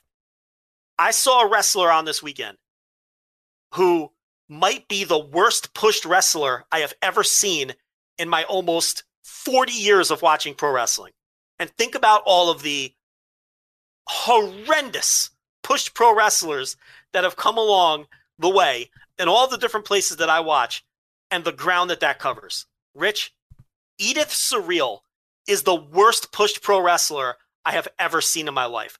You want to talk about not understanding how someone gets booked. This Edith Surreal cannot get out of her own way. I mean, the, the, the Jordan Oliver Edith Surreal match, you will not see a worse pro wrestling match between two trained pro wrestlers in your life. You won't. It doesn't get any worse. Yeah, and it, not counting. And Joe is really not exaggerating. I mean, there were multiple times in this match where there was the stop, look at each other. What are we gonna do? Oh, I'll do this move, and then you do this move, and then they stop again and go. Well, just multiple times in this match. I mean, this, far and away the worst match of the entire weekend between these two. Oh my god! And listen, um, here's the thing about Edith Surreal. I've seen Edith Surreal wrestle as a still life with apricot and pears, and to be fair, she was never this bad until the like maybe this was just a really bad weekend. This was a terrible weekend because I, I I've seen her in some stuff that I have enjoyed, but this weekend I've brutal. never been a fan. No, no, no, it- no, no. I, I've never said that she should be like the top indie. You know, no, no, no. But I've seen stuff where I, I I've said, okay, yeah, she's solid. But this weekend was it was not a good weekend for her at all. It's I mean, Edith Surreal was so over her head in there with Lee Moriarty, and it was obvious. Like they don't belong in the same ring. You know, and that's like, you know, I, I've never seen Lee Moriarty have a more average match than that. And the Jordan Oliver match was just fucking horrendous. I mean, I can't, I don't have the proper adjectives to describe how bad this match. It was just, it was literally one of the worst matches I've, I can't think of many matches I've seen with real wrestlers, not gimmicks, not celebrities, not it's bad on, uh, it's supposed to be bad. That was as bad as bad as this from just everything they tried failed. They tried shit that was way over both of their heads. It completely fell apart. I understand it's 90 degrees with a humidity of fucking 150%. I get it. But everyone was dealing with it. This was so bad. And and look, the gimmick, the whole like living art thing and the entrance is kind of cool with I don't know if you saw the entrance for the uh, the match where there's like a bunch of easels. Yeah, yeah, yeah, yeah. I did, I did see. I forget that was uh, what the hell show was that? I, I I did see that one. Um, So then at the end, after they, they the camera pans to all the different easels with the art, the last one is an empty frame and Surreal is standing behind it and then comes through the frame. mhm, mhm, mhm. I, I get the gimmick and it's creative, right? I think that was But a family reunion. I, I I- think if people want to see that, one of the, one of the family reunion shows. Oh, it the was the main event. It was against it was against Moriarty. Yeah, it was to build up to the the I, uh, IWTV uh, uh, Independent Wrestling TV independent title. But she stinks. Yeah, then it, then it was, it was mean- a lot of pomp and circumstance, and then the bell rang, and then well, the bell rang. So The offense, like the strikes, like nothing looks. Th- this is the problem with Edith Surreal. Nothing she does looks like it hurts. None of the holds, none of the strikes. It's like the thing you talk about, like I don't know. It's just awful. Right. If There's you're going to do that, you got to be a flyer. You know what I mean? You either have to, you, you got to have something. You, you, if your strikes aren't going to look good, you got to be a high flyer. If your strikes don't look good, you got to be a submission wrestler. If your strikes don't look good, you, you got to be technical. You can't be kind of like okay at a lot of stuff and not very good at most of it. You know what I mean? Like it's just, there's got to be a lane, and I I know that uh, you know she fancies herself as a little bit more of like a kind of a technical wrestler. I didn't see it this weekend. If that's It's if that's good. what you're going for, then I might want to find something else because. Um, Now look, it might be Jordan Oliver's fault in that match because I, I don't I don't you know no one considers him fucking you know uh name your grappler of choice. I mean nobody thinks that Billy uh, Robinson, he's not. You know, Yeah, Jordan Oliver is not replacing Jonathan Gresham in the pure division anytime soon. I No. understand that. Okay. But so, you know, maybe you could chalk it up to that. But against Lee Moriarty, I saw nothing. Yeah. Um, I I- this this is not outside of the gimmick, which is creative. I, I I know this sounds mean. I honestly don't understand how this person gets booked. I, I don't. Um, and as far as Jordan Oliver goes, I mean, in a full vibrant scene, I think that Jordan Oliver is someone who's still working small shows that don't make tape and maybe pre-show matches on your bigger shows. It's not Jordan Oliver's fault that the scene stinks. But I also and, and I get that the promotions don't have a lot to choose from and that he is popular by the standards of today's indie wrestling because I don't think any of these people outside of Nick Gage and maybe one or two people I'm forgetting draw. Nick Gage is an indie draw. Yeah, I think oh, that's fair yeah, to say. Yeah, no doubt. I don't think anybody else is. Janela when he shows up, but Janela I consider a major league wrestler now. I don't count him anymore because he's on national TV with a contract. So you can't count like yeah, you can't count Moxley. I mean that doesn't. You can count that if you want, but as far as people without contracts, there's Nick Gage and then who else? I mean I I, I don't know. Am I forgetting someone? I don't think I am. Um, Yeah. do, you think people? I mean, maybe Leo Rush. I don't. I, are people buying yeah, tickets? I don't know if I'm Leo Rush? buying a ticket. I mean, I like having. A, he's another guy like we mentioned, like with Kalisto and all those guys. Like you're, you know, you're you're not upset that he's on the card, but you're not buying a ticket because he's on the card. You know, They're the kind of people where you want to see a bunch of those people on a card, then you're buying a ticket. right, right. Like a Chris Dickinson's, I think right on the edge of that, but oh, I don't. yeah, there's another one. Yeah, Yeah, I don't know that I'm like 100 percent buying a show because he's on it, but it's like, hey, yeah, hell yeah, he's he's on the show. That's cool. Um, But if Nick Gage is in a grudge match, you're buying it Oh, to for see sure. match. Yeah, yeah. Spring Break was a Oh. no doubt. I was going to watch that. I was going to do anything I could to watch that main event with, with, with him. Yeah, he's that guy. Uh, there's a few other guys like that, but yeah, it, it, it- really not many. No, there, there really is not. And Jordan Oliver, I mean, again, he's 21, which again is why I feel bad. But it's like, not all this is his fault that he's in the position he's in. He's not going to tell them, "Don't push me." you know what I mean? It's like, so I get it, and, and he's 21. I mean, he's a kid. He may end up being great. I don't fucking know, but man, having to watch him eight times. It was hard. a lot. It's Yeah, not- yeah. Uh, He really dragged. I mean, that Acid Cup, like for a multitude of Oh, reasons, God. that Acid Cup. I mean, was was one of my most anticipated things of the entire weekend, and ended up being maybe the worst thing I saw the entire weekend. With with you start out with the the, the first night, uh, the first day or whatever, and we're, we're going a little out of. Well, I guess we're not going totally totally out of order here, but that was on that Thursday, and it starts out with you know the first two guys get in the ring and they're fucking sweating buckets and it's sunny. And then we have this guy getting replaced by this guy. And then JJ Garrett's puking and then Jordan Oliver and Ian Surreal have the match and it's fucking terrible and then it's just this guy doesn't show up and that guy didn't show up and this guy's puking and it's just like what are we doing like there's guys dying of heat like f- passing out because of heat stroke and stuff and it's like Jesus Christ, what is going on with this thing? And and that Acid Cup never got on track the entire weekend. I mean, that what a disappointment when you look at the names that were that were announced for that thing and, what it ended up being. It, it well, why don't we do? Let's go through the shows. Why don't we do that? let, us do that. So do you want to do you want to take over at the end? We'll, we'll shelf take over and and and, and kind of have that as a separate thing at the end. yeah, we'll do. We'll do takeover after the indie stuff. Okay, yeah. So, we'll- so we'll start with the uh, the first indie thing that, that popped up. Uh, G Generation F. That was on the Thursday. Uh, Jimmy Lloyd's Generation F. Did you uh, did you watch most of, all of, or some of this show?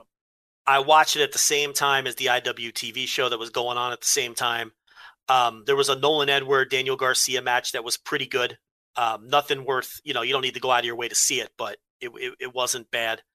Um, there was a Jordan Oliver Everett Connors match that was just the absolute shits. Connors is another guy I do not get. Um, that's the Easy Con guy on Twitter. He just, I don't get the gimmick. Like I get the gimmick, but I don't think it's a good gimmick unless it's a heel gimmick. Here's what I would do with Jordan Oliver and Everett Connors.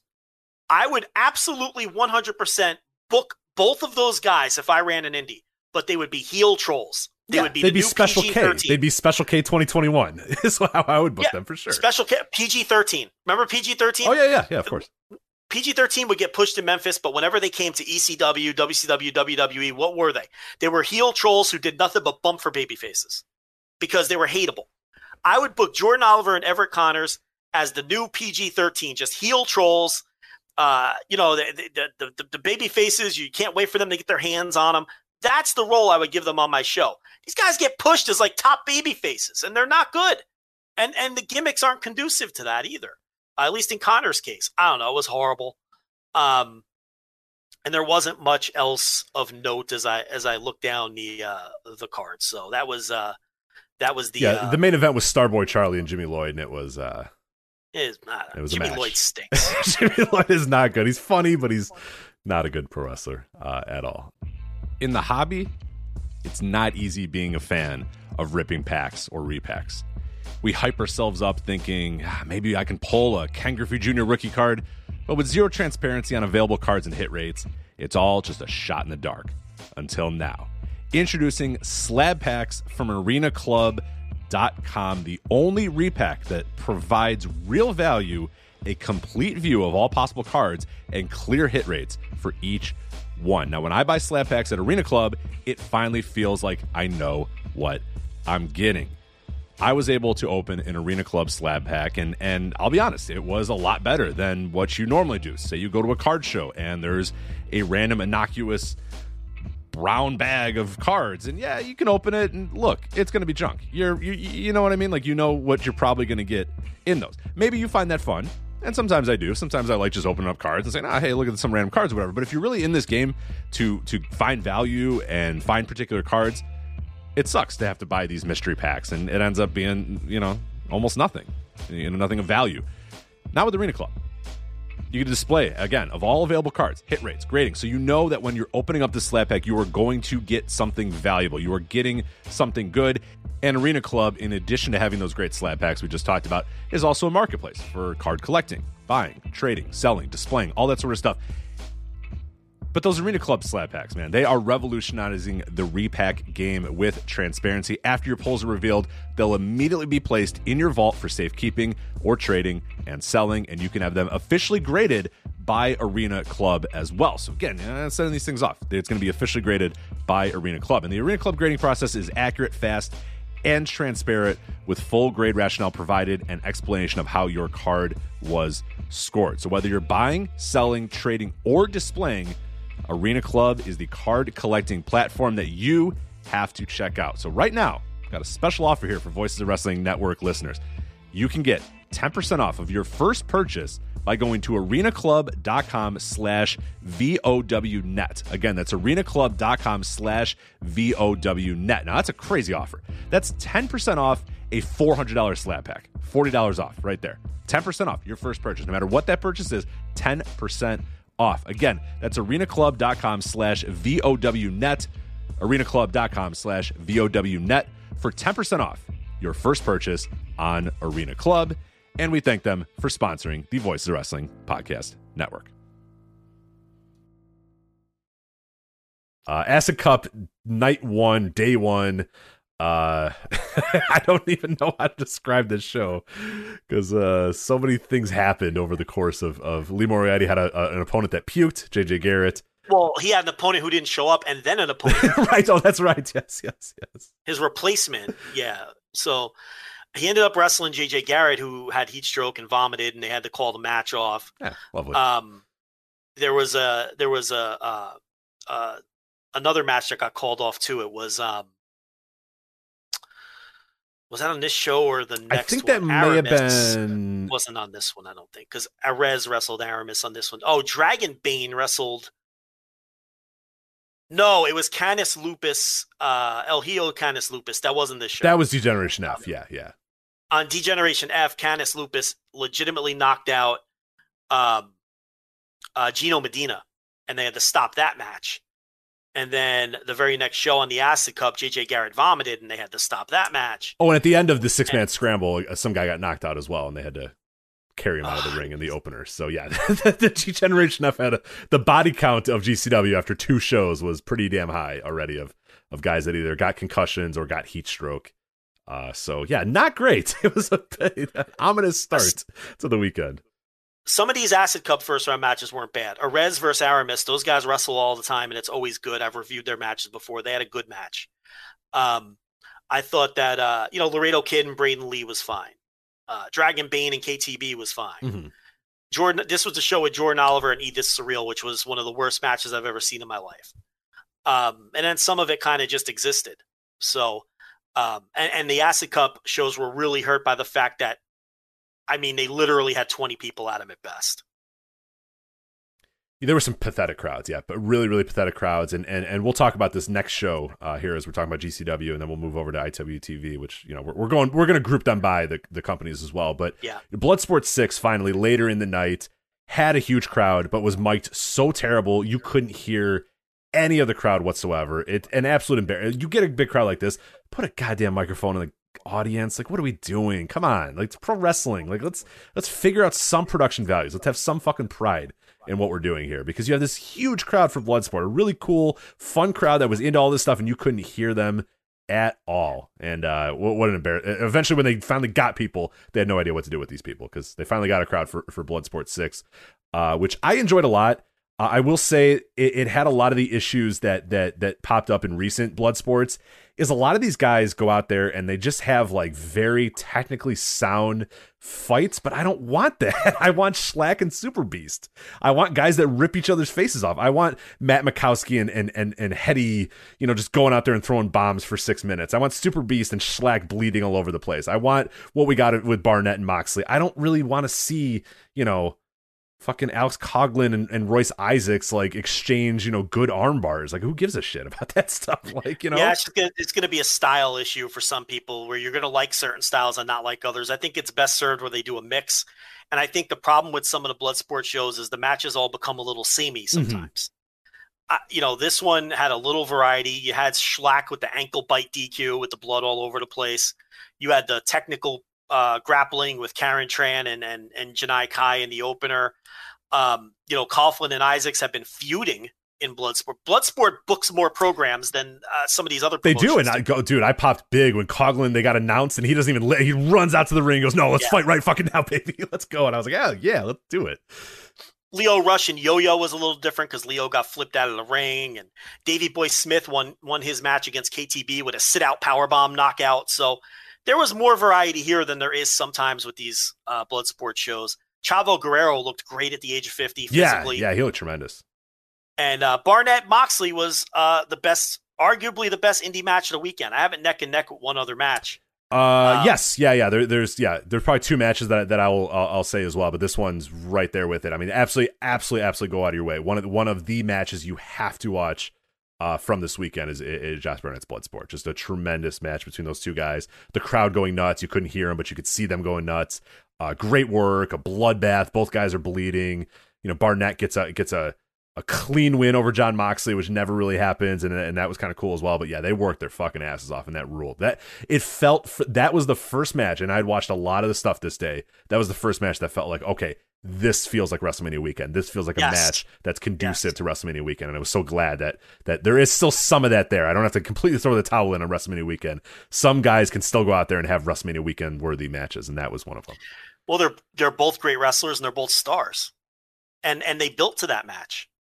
You know, they they they're you know it's a match that people have been waiting for. It got canceled once, I think, maybe twice, at least once, Uh, twice, I believe. Yeah, twice. and it delivered. I mean, Barnett is an excellent pro wrestler. he He's a is pretty good. work- Yeah. he's he's really good. Um, you know, and and obviously Moxley's awesome, and you had that whole dynamic there. Yeah, it fucking ruled. I went four and a half on it. All the blood and Yeah. Oh, I think I was four. I, you know, honestly, I think I'm four and a half as well. Let me let me double check, but I, I think I was right there. Yeah, the blood was awesome. Just that, yeah, they just fucking worked their asses off. It, it felt you felt it. You felt like these two dudes were killing each other out there, and it was awesome. And with half these GCW shows, it was mic'd so well you could hear the hum of the fucking food truck. right, right. They they couldn't put a fucking noise. microphone in the crowd, but they definitely got a mic next to the food truck, so that's good. it's the only thing you could hear because no one, no, the twenty people there aren't responding to anything. And then for Bloodsport, where there's a hot crowd, you could see the crowd going nuts, and you can't hear anything. Just a mess.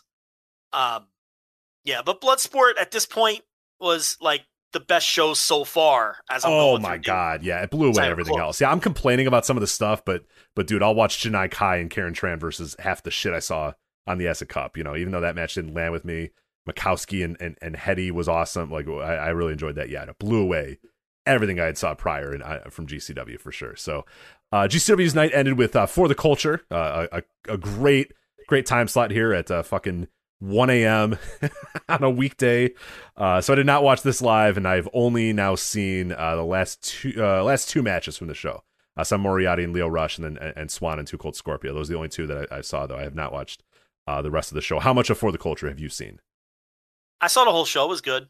And actually, that was I think it was Moriarty Rush where the referee had with the referee box. Right, oh yeah, yeah. We, were, we we we mix it we mix it up. Yeah, that it was that one. Didn't one. he wrestle? Hold on, let me make so sure. I he think they fucked up. No, I think he did wrestle Swann, and I think the referee fucked that one up too, if I remember correctly.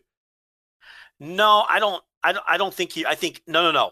Yeah, yeah, no. He wrestled Swann to swing break, and the referee fucked. Yeah, yeah, that's what I'm saying. This guy was snake bitten the entire weekend. yeah. Anyway, um, this was last week, and I'm getting some of these matches mixed up because I watched nine thousand matches. But uh, yeah, I mean, For the Culture was okay. It was the start of John Davis's excellent weekend. He's another guy. Oh yeah, yeah. really- We forgot to shout him out. I I loved him this weekend. Yeah. Um, Rich Swann versus Too Cold. Look, I like watching Too Cold. It's a lot of fun. He's lost a lot. I mean, I know no one wants to hear it, but I don't mind. I still am okay with him being on these shows. But um, he's starting to. It's it's very like the commentators, which we know they're goofballs and they're terrible. But them going on and on about wanting to see Too Cold on national TV, please stop. He cannot be a national television wrestler at this point. He just is, he's not. He physically is incapable of doing it, and he's one of my favorite wrestlers of all time. But uh, to watch him in there with Rich Swann at fucking two o'clock in the morning, I'm in. I will I will do that sure. fucking every time and and watch them. Yeah, so uh, no problem with that. And this again was the Moriarty match with the bad referee spot. The match was going very well, by the way, until I or maybe it was the Swann match. I can't remember. But uh, yeah, For the Culture was fine. And to be fair, AJ Gray, whatever pleading he did on Twitter, they had a decent crowd. It They wasn't did. Yeah, yeah. I, I was kind of surprised. it He was he seemed so disappointed by the crowd, and it was pretty solid. It wasn't great, but it, it, it was solid. So it was better than the daytime shows, but worse than Bloodsport. right. yeah, I think that yeah. that's a fair way to put Mhm. it. So uh, so those were GCW's offerings on Thursday. Uh, IWTV. Uh, their Thursday they had Family Reunion Part One and Part Two uh, as as their first two shows. Uh, what did you see? I think I watched. I want to say I watched all of both of these. Yeah, I did. I, I watched all of both these. I saw, yeah, I think I saw all of this too. This the part one was with the Moriarty Edith Surreal match, which was like a, I don't know, two and a half, three star Mhm, match. mhm. Um, and they did the IWA Mid South title change, but did you see they did a dusty finish on Twitter? Oh, did they? Yeah, they changed it back Oh, you bastards! Are It's kidding? Mid South, you know they're gonna, you know. Um, but yeah, what the the concept of family reunion is all the different promotions, you know, getting a spotlight on the shows. So Moriarty defended the independent title and IWA Mid South, and there was a Lucha Rules opener, which was like you can't call it Chikara anymore, but it was all the Chikara people, and that was Camp fine. Leapfrog. Yes. Yeah. Um, you know, you had a Garrini UWFI style match. You know, it was it was a you know like it has been in the past a very you know you had an old wrestling with uh yeah, Will Wrestle. Yeah, I, I you know I, I think Ricky Shane Page is a fucking dork, but I was all in on Will Wrestle versus uh uh Judge Hugo Lexington Black. I, thought that was awesome. Yeah. I love old wrestling. See, old Yeah. wrestling. I want to say this about them. People think we don't like fun. Old wrestling was funny. They got it. You know what I mean? Like I always liked old wrestling because it was like it was in its own little universe. It didn't pretend to be real. It didn't pretend to be anything more than it was. And the the gimmicks were clever and well done. So I loved old wrestling. Old wrestling was solid. So yeah.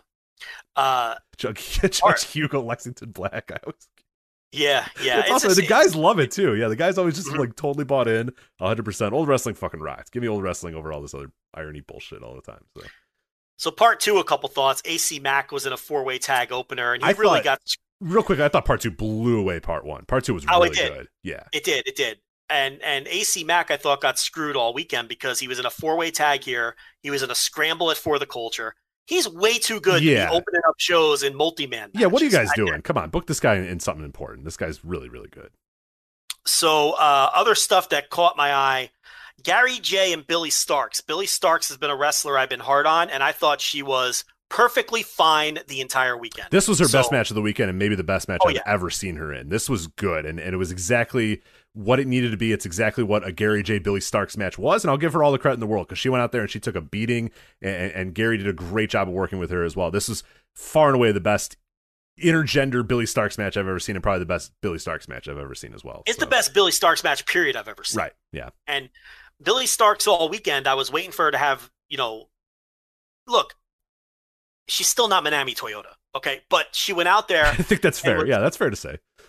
well, some people would lead you to believe otherwise. right, right. But but but I thought she was perfectly competent, and her other matches were all perfectly decent two star matches, and the Jay match was pretty damn good. Well, here's so the thing, and we've said this with Billie Starkz in the beginning, is that it's okay to just say, "Hey, th- she's only X amount of years old. Like, if she sticks with it, she has the potential to be really good." But the problem is, is that you can't do on Twitter. You can't just say, "Hey, Billie Starkz is okay, and I hope she sticks with it because she might be pretty good." You have to say, "One of the most athletic wrestlers I've ever seen. Oh my God, sky's the limit. She's going to be one of the best to ever do it." Like, you don't have, but people have to do that. You, you either have to fucking suck or you have to be the best wrestler ever and and it can't be that and and commentary didn't help you there was also points too where they're like oh she, you know and it wasn't this match but it was something on gcw that she wrestled and i, I think you know kevin gill was like one of the greatest athletes we've ever seen in wrestling i'm like oh Yeah. I i'm mean, like bro so come on it- like you can't even only- you lose your credibility. no you plausible deniability on Billie. St- I mean, no offense to Billie, she is not one of the greatest athletes we've ever seen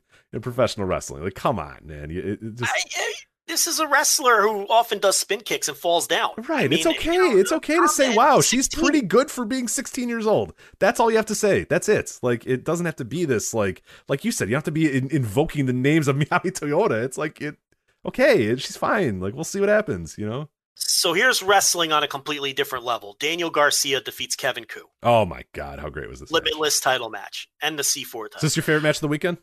It's right there with Barnett and Moxley. I have them both at four and a Yeah, and I would tell same. the listeners that this is one of the matches. I assume most people are going to watch Barnett Moxley anyway. This is a match where if you don't get the rec, you might not bother with it. You have to watch Here's the fucking rec. Watch this match. Yeah. Family Must Reunion watch. Part 2, C4 title, Limitless Wrestling title. It was the uh, semi main event, I believe, of, of, of, of Family Yeah. Reunion Part 2.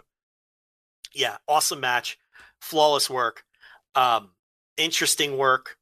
I, you know, this was this was a throwback to when WrestleMania weekend was good. This would have fit in on any WrestleMania weekend uh, card that you can think of uh, in the history of WrestleMania. This would have fit right in, and and I have nothing but praise for this. It's it's uh, arguably the best match of the weekend. Period. Even if you count WWE, it's right there in the conversation. And there was some good stuff on Takeover and at WrestleMania. Um, I, don't know, Rich. I, I, I, I'm out of superlatives. It was just fucking awesome, and everyone needs to go watch it.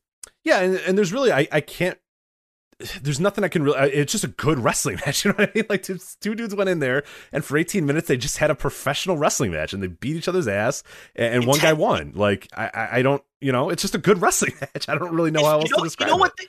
This match, more than any other match on the entire weekend, including Bloodsport, felt like a fight and a struggle. Yes, yeah, right. And that's nothing like you watch Jordan Oliver. I hate to keep picking on Jordan Oliver. Nothing ever feels like a fight or a struggle. And it feels like he's thinking his way through everything and everything's awkward. This felt like a fight and a struggle. And it stood out. And uh, it's got my highest recommendation.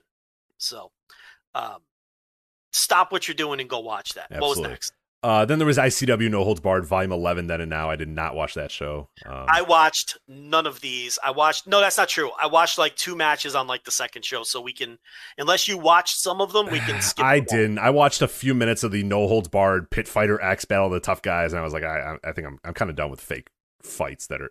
I'm done with fake, real, fake fights. So I, I kind of skipped all those. Yeah, so it's yeah. very meta. Very yeah, meta. yeah, I'm, I'm kind of over it. So the whole game, that people do it. So, all right, Joe, we'll go to the next day, Friday. I know you were up nice and early with your bowl of cereal to watch Allie Katch's Real Hot Girl Shit with you and your other ten friends that were in attendance here at uh, Allie Katch's Real Hot Girl Shit. Rich, I watched this show. Oh my god. Okay, how was it?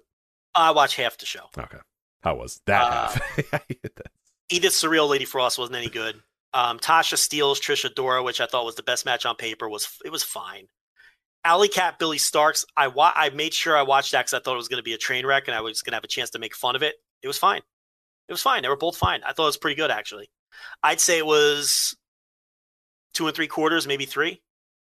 You know, if I had to put a star rating on it, and they were both very good in the match. They were well, very good's pushing it. They were both good in the match. There you go. So I can't. I have nothing bad. So you know, I have to be fair. And the Gray Sweatpants Battle Royal, I watched the whole thing. It was utterly ridiculous, and you know, Daniel Garcia can do comedy too. So um, he proved that there.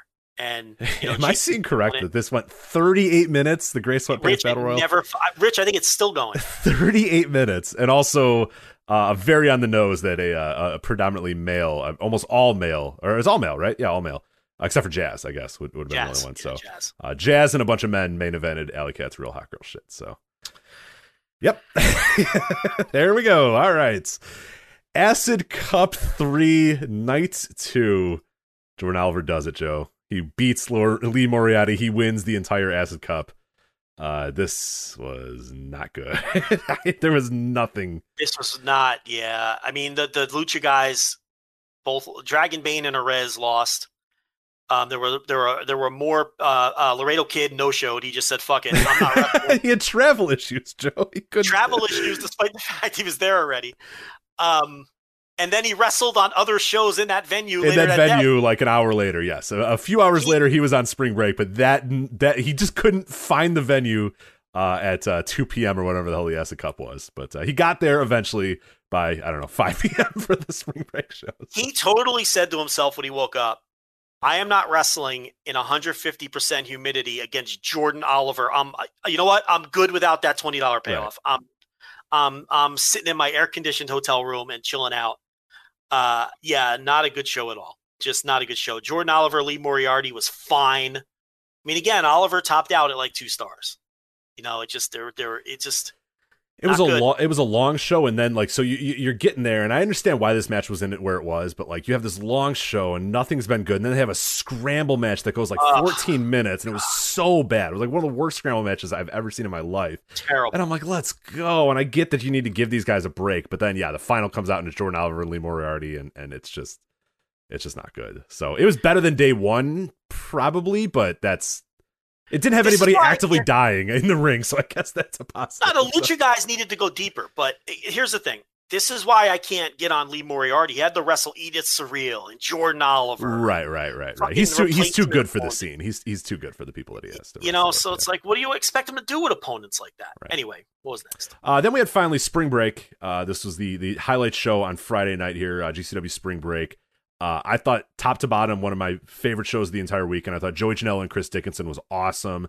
Um, I thought even some of the comedy stuff was okay. Atticus Cogar and Masada, I actually actually uh, enjoyed. You had the Iron Beast versus uh, Bobby Beverly and Eric Ryan, which I thought was awesome. The Lucha Six Man, which was fucking incredible. Uh, uh, just an awesome, awesome match. And then the main event, which was just all eyeballs were on that main event. It was just and, and it delivered. It delivered exactly the way you wanted it to deliver. It did everything it needed to do. Uh, that was Nick Gage versus Ricky Shane Page, the the best story told on the Indies. Can I can I say, can I rant about one thing here real quick? You can, hey, Rich, it's your show. it You is my show. I'm half of the show. Okay. GCW falls ass backwards into the best story on the indies, bar none. And this is not even with any sort of platitudes. They did it. It's it's a good story. This Nick Gage Ricky, Ricky Shane Page thing is an awesome story. They built it up for years. Nick Gage gets hurt. They could build it up for an entire other year after that because he's hurt. It's Ricky Shane Page. It's Nick Gage. Everybody likes Nick Gage. Everybody legitimately hates Ricky Shane Page. It's the best story told on the indies. They promo it by having a, a, a video package of Ricky Shane Page doing a fake bank robbery, and that's it. Boom, we go right to the match. Yeah, I mean, I would have fucking done it. If you guys would have just sent me a goddamn flash drive, I would have edited you a video. Like I was I- I so dis- I'm like, oh, here we go. I can't wait to see they're gonna tell this story because there is somebody that has been told, hey, this this story is really really cool. You should check it out. They have all of this footage. They have crowds in GCW jumping over the railings to try to beat up Ricky Shane Page because he has so much heat. They have Nick Gage getting hurt. There's so much you can do. You have Nick Gage. There's no promos of Nick Gage you can find to, to you know to, to, to put in this video package. The video package is Ricky Shane Page and his buddies doing a fake bake robbery and then going, uh, uh just like you, Nick. Boom, right into the match. I was like, Yeah. what are you doing? You idiots. You f- you can't do anything right. You morons can't do anything right. I would have edited this for you. I would have done it for free. hey, be careful because that's that's the magic word. I will do. I will. No, I'm not going to edit everything for free. I will edit the Nick Gage, Ricky Shane Page fucking I hear promo package Listen. for free because that would have been awesome to watch all those videos and watch the heat and all that. And and how do you not do anything for that? What are you doing? like, come I- I- on. I- I- That's a I- layup. I It's a fucking I layup. you know, we pick on Ricky Shane Page a lot, especially you. Um, but we pick on Ricky Shane Page a lot on this show. Stan, he booked this program start to finish. Give him some credit. Yeah, no, Give for him some sure. credit. He might be a fucking dork, but he did a good job here. in so. years. Yeah. And and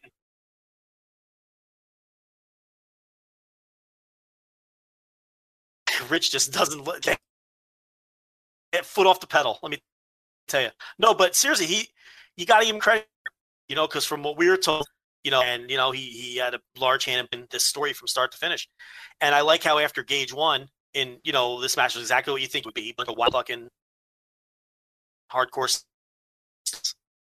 deathmatch stunts, and then you transition right into Mox. You know, classic ECW.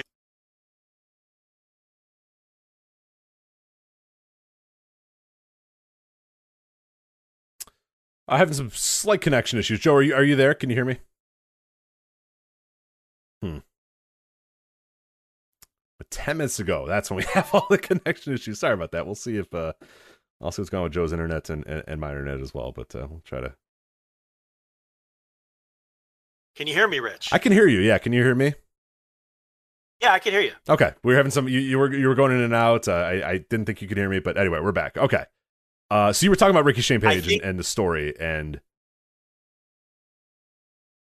I think we're on a massive delay. We'll just have to fight through it. We'll, we'll do. Yeah, something, Um, something's going on. Yeah, you, you, you, I know you're cutting in and out, but that's all right. But uh, yeah, no, no, he um he did a great job telling the story. Uh, I think he's a fucking dork, but he did he did a great job telling this story. And uh, yeah, this was everything you wanted from this main event. Those guys went out there and killed each other. There were big spots. This this was everything. This is this proves to you that they could if they wanted to. Or at least, I guess Ricky Shane Page, if he wanted to, or if other guys wanted to, they can tell great stories because guys run in, they get cut off by guys that are feuding with. This is this, you know, we invoke the the words ECW a lot with GCW, and it's unfair every almost every single time we do it. But this one felt like that, where you have the culmination of a lot of different stories, where you know these guys run in and then their opponents cut them off, then these guys run in and their opponents cut them off, and then Nick Gage finally, you know, destroys Ricky Shane Page, and then Nick Law- or, or, or Brett Lauderdale runs in, and he's a former referee, and he's running GCW, so he can count the pinfall one, two, three, and Nick Gage gets the win, and it's awesome. And then, like you said, immediately you, you do all this big heat, you have all the eyeballs on this, and you parlay it right immediately into Jon Moxley versus Nick Gage, and that's that that's masterful booking right there. So for all the bullshit we give Ricky Shane Page and all the bullshit we give GCW and all the bullshit we give Brett Lauderdale or whatever, this was done masterfully, and this just proves that they they can do it. They just choose not to a lot of times. So yeah, can you hear me? I can, yeah, yeah. Okay, seems like we're not even on the. Or it seems like we're in sync now again too. So, um, I was just gonna say, yeah, the the, the Lucha six man was incredible, just out of this world good. Uh, a throwback to WrestleMania weekends of the past. And then uh, look, there was some decent deathmatch stuff if you're into it with Cogar versus Masada. yeah, I like that, match. Yeah. And like you mentioned, Janela Dickinson was really good. So to me, this was top to bottom the best show of the weekend. And Starboy Charlie versus Billie Starkz again, it was fine. Mm-hmm, mm-hmm. Starkz was fine. Joe, then we have to go to uh, the final GCW show of this night, Lucid Dreams from midnight. Uh, this was this was a ride. Uh, what what do you say about Lucid Dreams? It was a lucid dream. It was it uh, certainly was. Julius Smokes and MLJ on, on commentary. Julius Smokes. I kind of got bored of it about halfway through, but I was I was laughing a lot listening to. Uh, Here's the thing, though. On a show like this, I don't mind Yes. the shitty commentary. Yeah, no, I agree. This is where shitty comedy. I don't want shitty commentary on the Acid Cup when guys are challenging for for this, you know, pres- quote unquote prestigious tournament. But a show called Lucid Dream, I want Julius Smokes going, "Yeah, boy!" Like you know, just drunk off his ass, just screaming the entire time. So it's pretty awesome. Yeah, I I, I enjoyed that. The JTG Dr. Cube thing was just incredible. I mean, it was classic spring break, is what it was. And then Big Cass does a run in. I, Big Cass does a run in. I woke up, so I obviously was not awake during Lucid Dream because I had waken, uh, woken up at like 4 a.m. the night prior, the day prior. So I woke up, and my whole plan was to watch it that morning. I was going to watch Lucid Dreams that morning. I wake up, I check my phone, and, there's a tweet from you saying JTG and Dr. Cube just hit each other with light tubes, and then Big Cass ran in. I'm like, what? Like, what Yeah, fuck? and- what just happened? missed- And, by the way, that that when I woke up, that had just happened like an hour ago too. You know what I mean? It was like three. Yeah, and ended at well after four o'clock. It was like 4:15 a.m. and you're like, "Yep, JTG just hit Dr. Cube with a light tube and then Big Cass ran." in." I'm like, "What? no, but you're missing the punchline. Julius Smokes called Big Cass test. Who's dead? Has been dead for He thought it was test. Tess has been dead for so long. Yeah. It's fucking When It- did it just- die? Didn't he die like, like at least 10 years ago. this match was the spirit of spring break. 2009? He died in 2009. It was the spirit of spring break, this match. And then you had Low Ki versus Leo Rush in the main event. And allegedly, Low Ki, according to Effie, I guess not allegedly because Effie said it on, Yeah. because this is Effie saying it, cut a promo on everybody for not cleaning up the light tubes properly. I, you know match. what? I'm with him. I can't blame him. I'm not here to wrestle a fucking light tube match. I'm not here to get all cut up. Clean this shit up.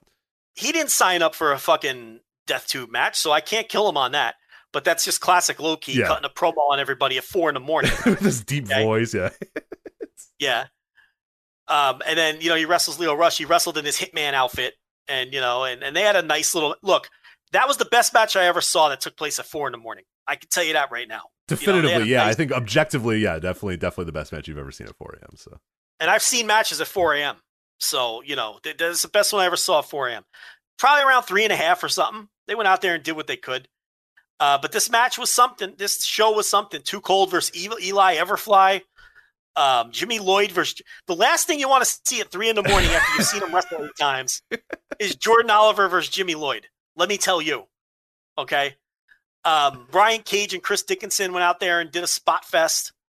Um, it- listen, the show wasn't that bad. It was definitely the funnest experience of the weekend. It Yeah, was did- what dra- it was what spring break used to be. absolutely, I thought the show was going to be better, and it wasn't as good as I thought, but it was good in a in a completely different way. Y- Does that make sense? Like I thought we were going to get good good wrestling. We didn't really get good wrestling on the show, but we got a lot of really fun things that were that were on the show, and just a, a total acid trip the entire time. So, uh, which Yeah. is what a show called VXS Lucid Dreams should probably be at. You know, I watched it on in, in, in on a Saturday morning or whatever, so it didn't have quite the same impact that uh, Right. that would have had. So, all right. Uh, move on now. Action and uh, Southern Underground Pro. Have fun, be sad. I thought Bell to Bell probably the best show of the entire weekend in terms of just like guys going out there and guys and girls going out there and having pretty good matches. Uh, it was even an uh, intergender match that I enjoyed. Uh, but the main event, FinJuice and Violence is Forever, just a professional wrestling match between you know David Finley and Juice Robinson go out there and and I always I always liken this to you know Joe when when when you used to go to i i your early days of indies. I don't know if you ever went to kind of you know shindies on your own or just kind of local indies, but sometimes they would book like um, like my indies would book like Marty Jannetty or some ex WWE guy, or one time it was the Rock and Roll Express or whatever. And those guys come in the ring and they just look different, they sound different, they bump different, they punch different, they kick different, they tag, just everything just sounds crisper and bigger and louder. And that's what FinJuice was. They came onto the show just like a ball of fire. The crowd loves them, and they come in and they just have a great professional wrestling match. And it's just like, yeah, these dudes are professional wrestlers that are on the top, eh, in the upper echelons of this entire game, and they just. In, I don't want to say I don't want to use the term outclass because that makes it seem like I'm, I'm I'm sort of talking down to everybody else, but you know what I mean. It, it just I felt know what you mean. like these guys are just head and shoulders above everybody else on this show, type of stuff Seasoned professionals and just the they just sound different. They just hit the mat differently. They it's just everything they do hit the ropes differently. They're just a different aesthetic to when they come out. And you could say, yeah, that guy's a, like Marty Jannetty. I remember watching it and he'd be drunk off his ass, but that bell would ring and it's fucking Marty Jannetty. And he was so much better than everybody else on the entire show because it was Yeah. Jannetty. He just bumped differently. He hit the ropes differently. He got the crowd into it differently. They're just they're just pros. They're just seasoned pros. Yeah. Yeah, it was a notebook match, uh, easy notebook match for me. As far as indie shows, I had uh, let me count them up: one, two, three, four, five, six notebook matches on the weekend, which has to be an all-time low for a WrestleMania weekend, and this was one of them. Um, you know, and uh, Ku had a good weekend, and FinJuice worked really hard when Quite honestly, they didn't have to. You know, there's there's 40 people there at best. You know, but they went out there and worked their asses off. This was as good as a FinJuice match as I've ever seen. I know. I really, I was gonna. That was gonna be my take. Is like, man, I'll take more of these matches versus them boring ass God match that they've had before. This is pretty damn good. I like this. They were like fiery young baby faces here, and it was kind of cool. Yeah, I, I enjoyed it. Yeah. So that was a pretty good show, though. Decent yeah, top to bottom, like there's not a ton of other highlights, but everybody got like six to ten minutes, went out there, busted their ass, told a pretty good story. And I, I like the Nolan Edward Angelus Layne uh, match as well, the, the intergender. I mean, they worked their asses off and beat the hell out of each other in that match. So I'll, I'll Eh, give them death that. match. Death Yeah, match. yeah, yeah. And Unsanctioned or whatever. And O'Shay Edwards, John Davis was fucking awesome. That was Oh, good finish too. two yeah, bulls just killing each other. yeah. John Davis had a really good weekend. Yeah. A really good weekend. Uh, I did not watch any of the no holds. Like I said, I watched two matches of Battle of the Tough Guys, and I was like, I, I'm kind of done with this shit. Can't so. speak on him either. I can't speak I- him done. either. We watched none of the fake GCW stuff, so we'll, we'll pass No. all that. And then I think, oh god, okay, I did. Man, I didn't watch any of these things. Effie's Big Gay Brunch. Did you watch Effie's Big Gay Brunch? I didn't watch a single match on that, no. yeah. Did you watch Planet Death? Uh, I did not. I watched like a, I watched maybe a match, and then I realized I'm, I'm kind of done with it. I saw Slack. Oh yeah, I watched Slack and Nolan Edward, and I was kind of like, yeah, you know what? I'm kind of done with death matches this weekend too. So. Uh, that's where I went there. Uh, I doubt you watched GCW Unsanctioned Pro Fueled by Spite. Um, no, I think the only show. Uh, we're full in like WrestleMania at this point too, and, and I'm sure you were burnt out by this. Uh, this this we're in we're in No, I saw. No, yeah, that that that I didn't watch any of that show either. No, I think I hand waved Collective by this point in time. I think I did the same. Yeah, Shallow Graves I did not watch either, and then the Beyond show. Did you watch uh, the Beyond Time Capsule show? no, I did not. Okay. Um, haven't heard anything about it. Uh, Tony Deppen's Beer House. Did you watch any of that? Yes, I watched that show. Okay, I, I watched that show too. Um, I understand there was some issues that you know th- this show existed because the synergy guy was a fucking sex pest, and they wanted to make sure that they and uh, it was hastily put together. I understand. Yeah, I got it, but yeah, there's like ten people in the audience, and it just it, it I don't know. It was there was some decent there was some interesting stuff the one thing is ace austin came out and i'm like where the fuck has he been all weekend oh yeah yeah. Nobody could find a way to book Ace Austin. I i think he, I, I think he worked fake gcw stuff though oh, that's right. He did. He did. You're right. You're right. You're right. But so yeah, to there was be fair he may have been booked to, there was you know, a, like if you take this show in totality, the talent on this show was like better than almost any other show because you had Rohit Raju, uh, you had Daniel Garcia, you had JD Drake, you had like Ace Austin, you had Tank, like you had some, you had some pretty good guys that showed up on the show and had some fun matches. But uh, uh, yeah, it, it, it ultimately just I don't know. in my head canon i like that simon grimm won a match by referee's decision on this show and he's a jobber on bloodsport Yes, but when yeah. he goes to other shows Uh-huh. he's he he wins his Yeah, grappling yeah, I. I I like like- that too. But uh, so that's that, my head canon that's I like no. I mean, honestly, it's probably that probably is a thought. I, I don't know if that for sure is, but uh, This was the go. Jordan Oliver JD Drake match, which was actually going pretty good and was on pace to be the best Oliver match of the weekend, and he got hurt. Now I think he's okay, but he did get hurt at the end of this, and it was a little bit it was a little scary. And we should note that Tony Deppen barely wrestled at all because he got hurt in his first. he match. got hurt, yeah, and and and just did commentary for this. Just show. a bad weekend. Just a just a fucking snake bitten weekend. Yeah, there's it just it probably shouldn't have happened, but it happened anyway, and and whatever. But yeah, there was there was some good stuff, but unfortunately, you had to go. You have to sift through like 15 hours of shit to get to you know six good matches or whatever you had in terms of the indie stuff. So uh, let's let's briefly talk about these NXT Takeover shows. We are over time, but that's all right. We'll just we'll, we'll Yeah. get these out of the way. Uh, night one NXT Takeover Stand and Deliver, obviously on Wednesday. I thought this was a pretty damn good show. Uh, with arguably my match of the entire weekend, if we're counting this as a WrestleMania weekend thing. Uh, but I thought top to bottom, every single match on the show absolutely delivered, and I thought night one blew away night two, like not even fucking close. In, in, in, in- for me, I liked everything from night one. What would you think? Yeah, yeah. Night one was better. I think that's pretty much the consensus. Um, yeah, I, I can't disagree with anything you just said. So we had Pete Dunne and Kushida in the opener. Uh, Pete Dunne gets the win there. Pretty definitive win, but uh, two good work, you know, great work between two of these guys. Uh, Kushida obviously parlays his loss into winning the Cruiserweight Championship on this week's NXT because, of course, uh, that's what they would do because they're terrible at booking these days.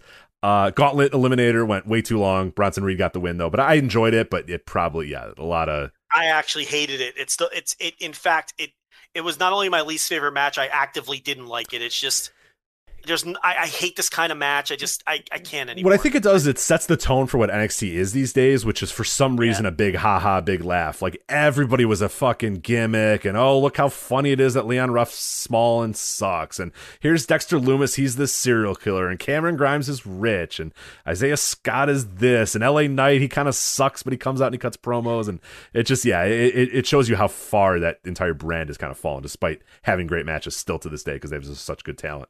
They can't help Yeah. but do it sometimes. But uh, uh, then Walter versus uh, Tommaso Ciampa. I I admit a lot of people like this way more than I did. I thought it was good, but I don't. I it didn't it did land with me on that match of the year, match of the weekend level that it did for some other people. Where where did it land for you? I loved it. Did you? Okay, all right. So it landed that level for me. This is right there with Barnett Moxley, Garcia Ku, and maybe um, one or two matches that happened at WrestleMania, whether it's uh, Belair Banks or or uh, probably just Belair Banks. Right? Oh, I really liked uh, what was the other WrestleMania match I popped big for? Sheamus Riddle. I wouldn't quite put it at that level though. But yeah, no, I loved it, and I thought the finish, the chop finish. I fuck. I mean, how awesome was that? That did. Um, that yeah, have- got, got a lot of people bothered and hot and bothered, and that we continue this week. when- Nerds. yeah, a bunch of nerds would get upset when a fucking champion boxer punches some guy in the ribs, and they go, "What? That can't be the finish." And then in this match, Walter just chops the fuck out of a guy and, and beats him that way, and a bunch of nerds didn't like it either. with his so. giant bear paw. I mean, what's not to like about that?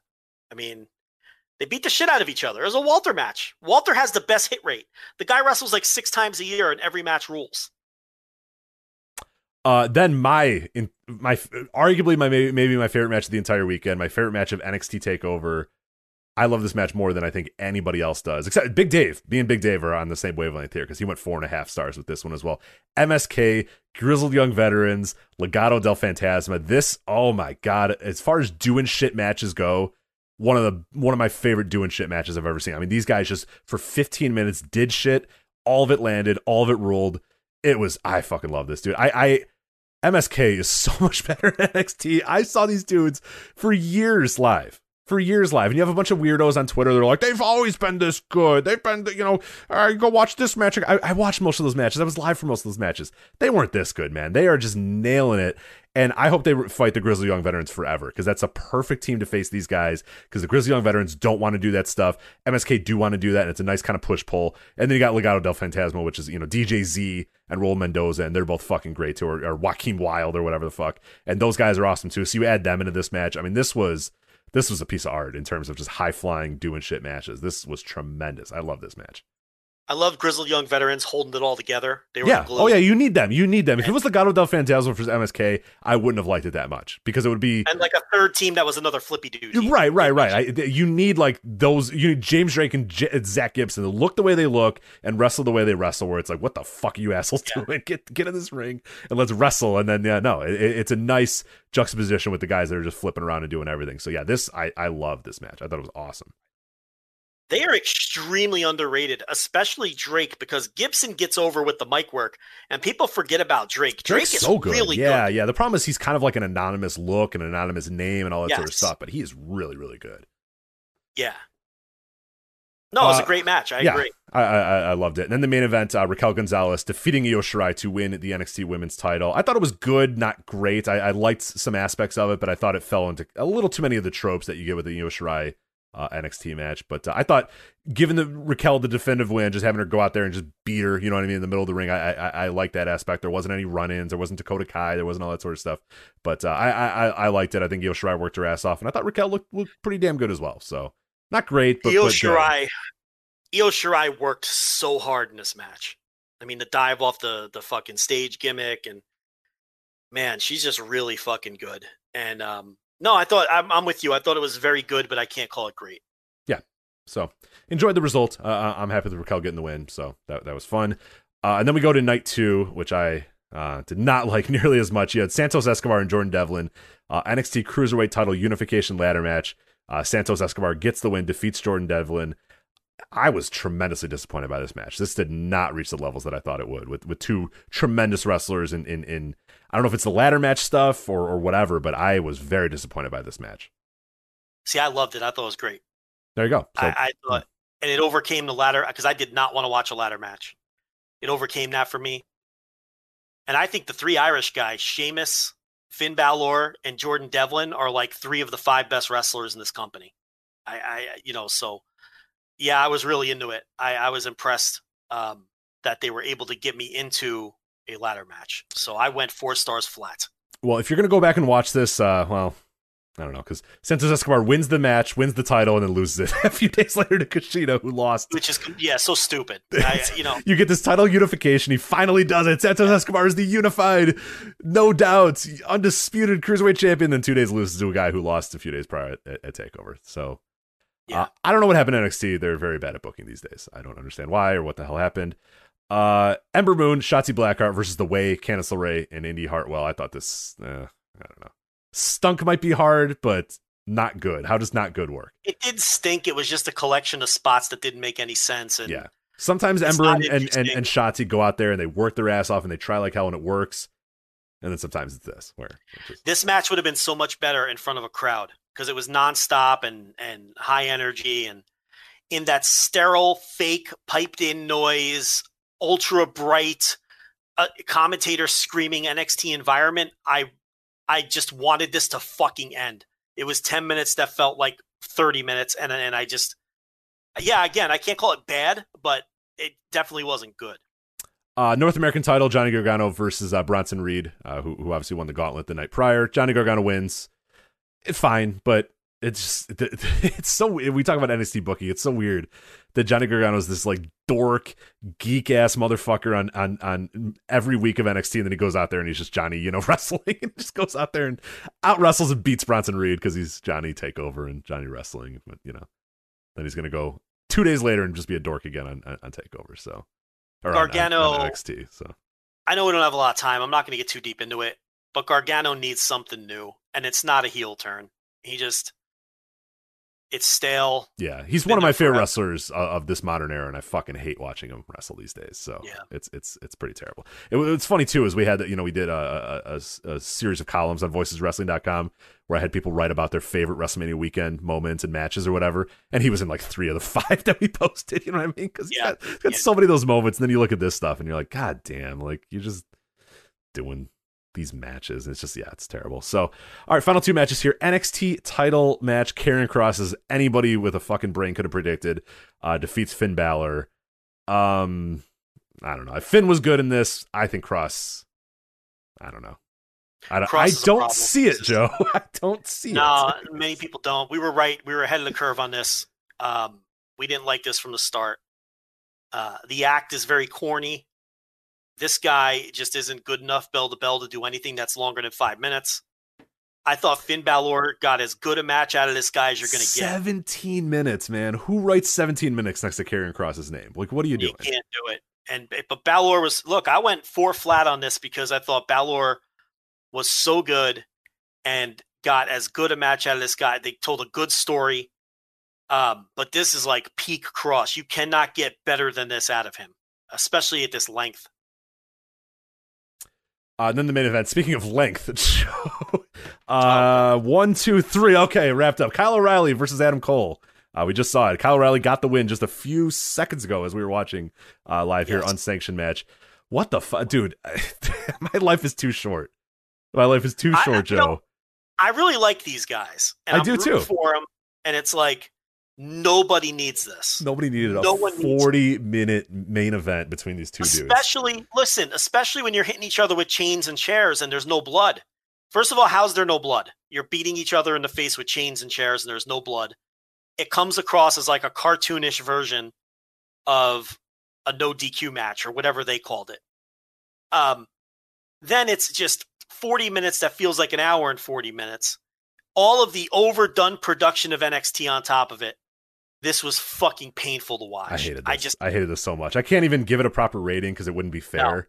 I can't rate this. They, I'm the work was they worked hard. They worked hard, but I just want to rip my eyes out about 25 minutes in, and then it went double that. It was just, yeah, it's, I, I don't, I feel bad because you're right. Like these guys have been working their asses off. Kyle O'Reilly's been busting his ass. Adam Cole busting his ass. These guys had the great idea. It's just, it, it's too They much. We don't need it. They put they put themselves through physical hell in this match. Kyle O'Reilly was a mess after this match. You know what? There was a good 20 minute match in there somewhere. absolutely. and that's all it needed to be. you know, but it's NXT and they have to fucking make everything super epic.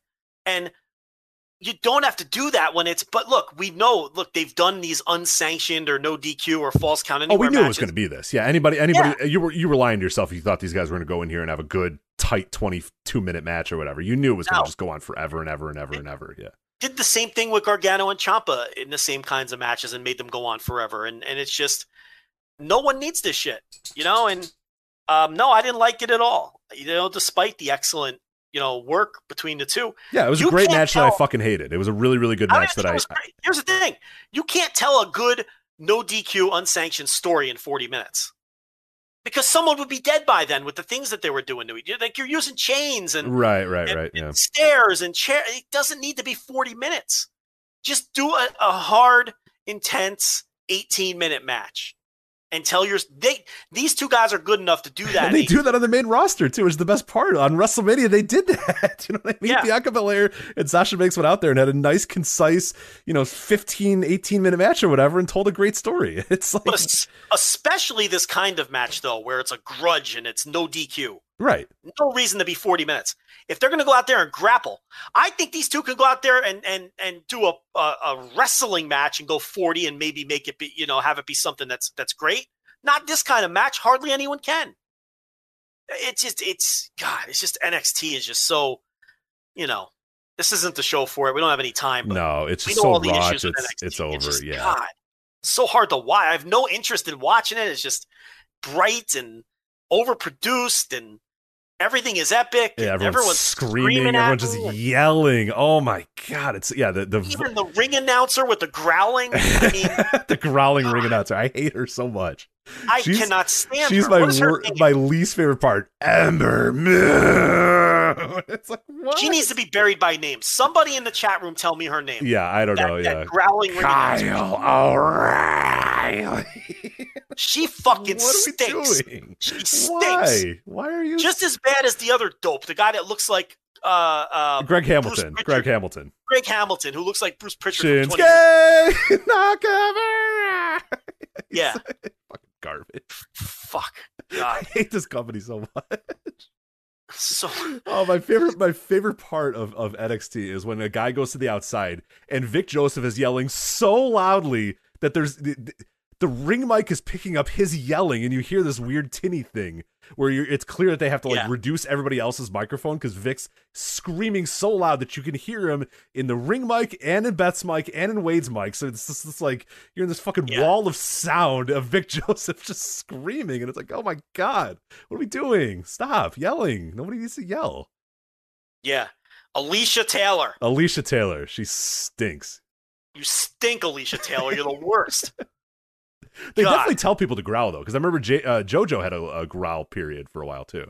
Oh no, no, no. This is taught. I mean, Yeah. y- y- you, could tell by Greg Hamilton, and um, you know they want them to do this, especially uh, in NXT. Everything's got to be. You see the new NXT logo with the fucking. bird and there's bones and it's It's just so what are corny. they doing? They're the worst. I don't know what they're doing. The I don't know what they're corniest doing. motherfuckers in the world. God, they're just bones and lights and birds and Junk. Fucking Christ. company's terrible. Uh, man, it sucks because there's so many good wrestlers and so many good potential matches. But God, it's it's it's unwatchable. But all right, that was uh, that was WrestleMania weekend. So uh, the highs, the lows, the good, the bad, the ugly. There we go. We're out of time here. So voicesofwrestling.com, obviously, for all the reviews of, of the weekend as well. Um, Patreon.com slash voices wrestling if you're one of those freeloaders not listening uh, for the $10. But uh, that's that's it for us. We're out of here. Uh, I got nothing else to plug, nothing else to say. Oh, my bookie, promo code voices, get that uh, get the deposit match up to a thousand dollars. And also manscaped.com, promo code flagship. Uh, to get 20% off plus free shipping. So anyway, for Joe Lanza, I'm Rich Kraetsch. We'll talk to you next time on the Voice Wrestling Flagship Podcast. Take care.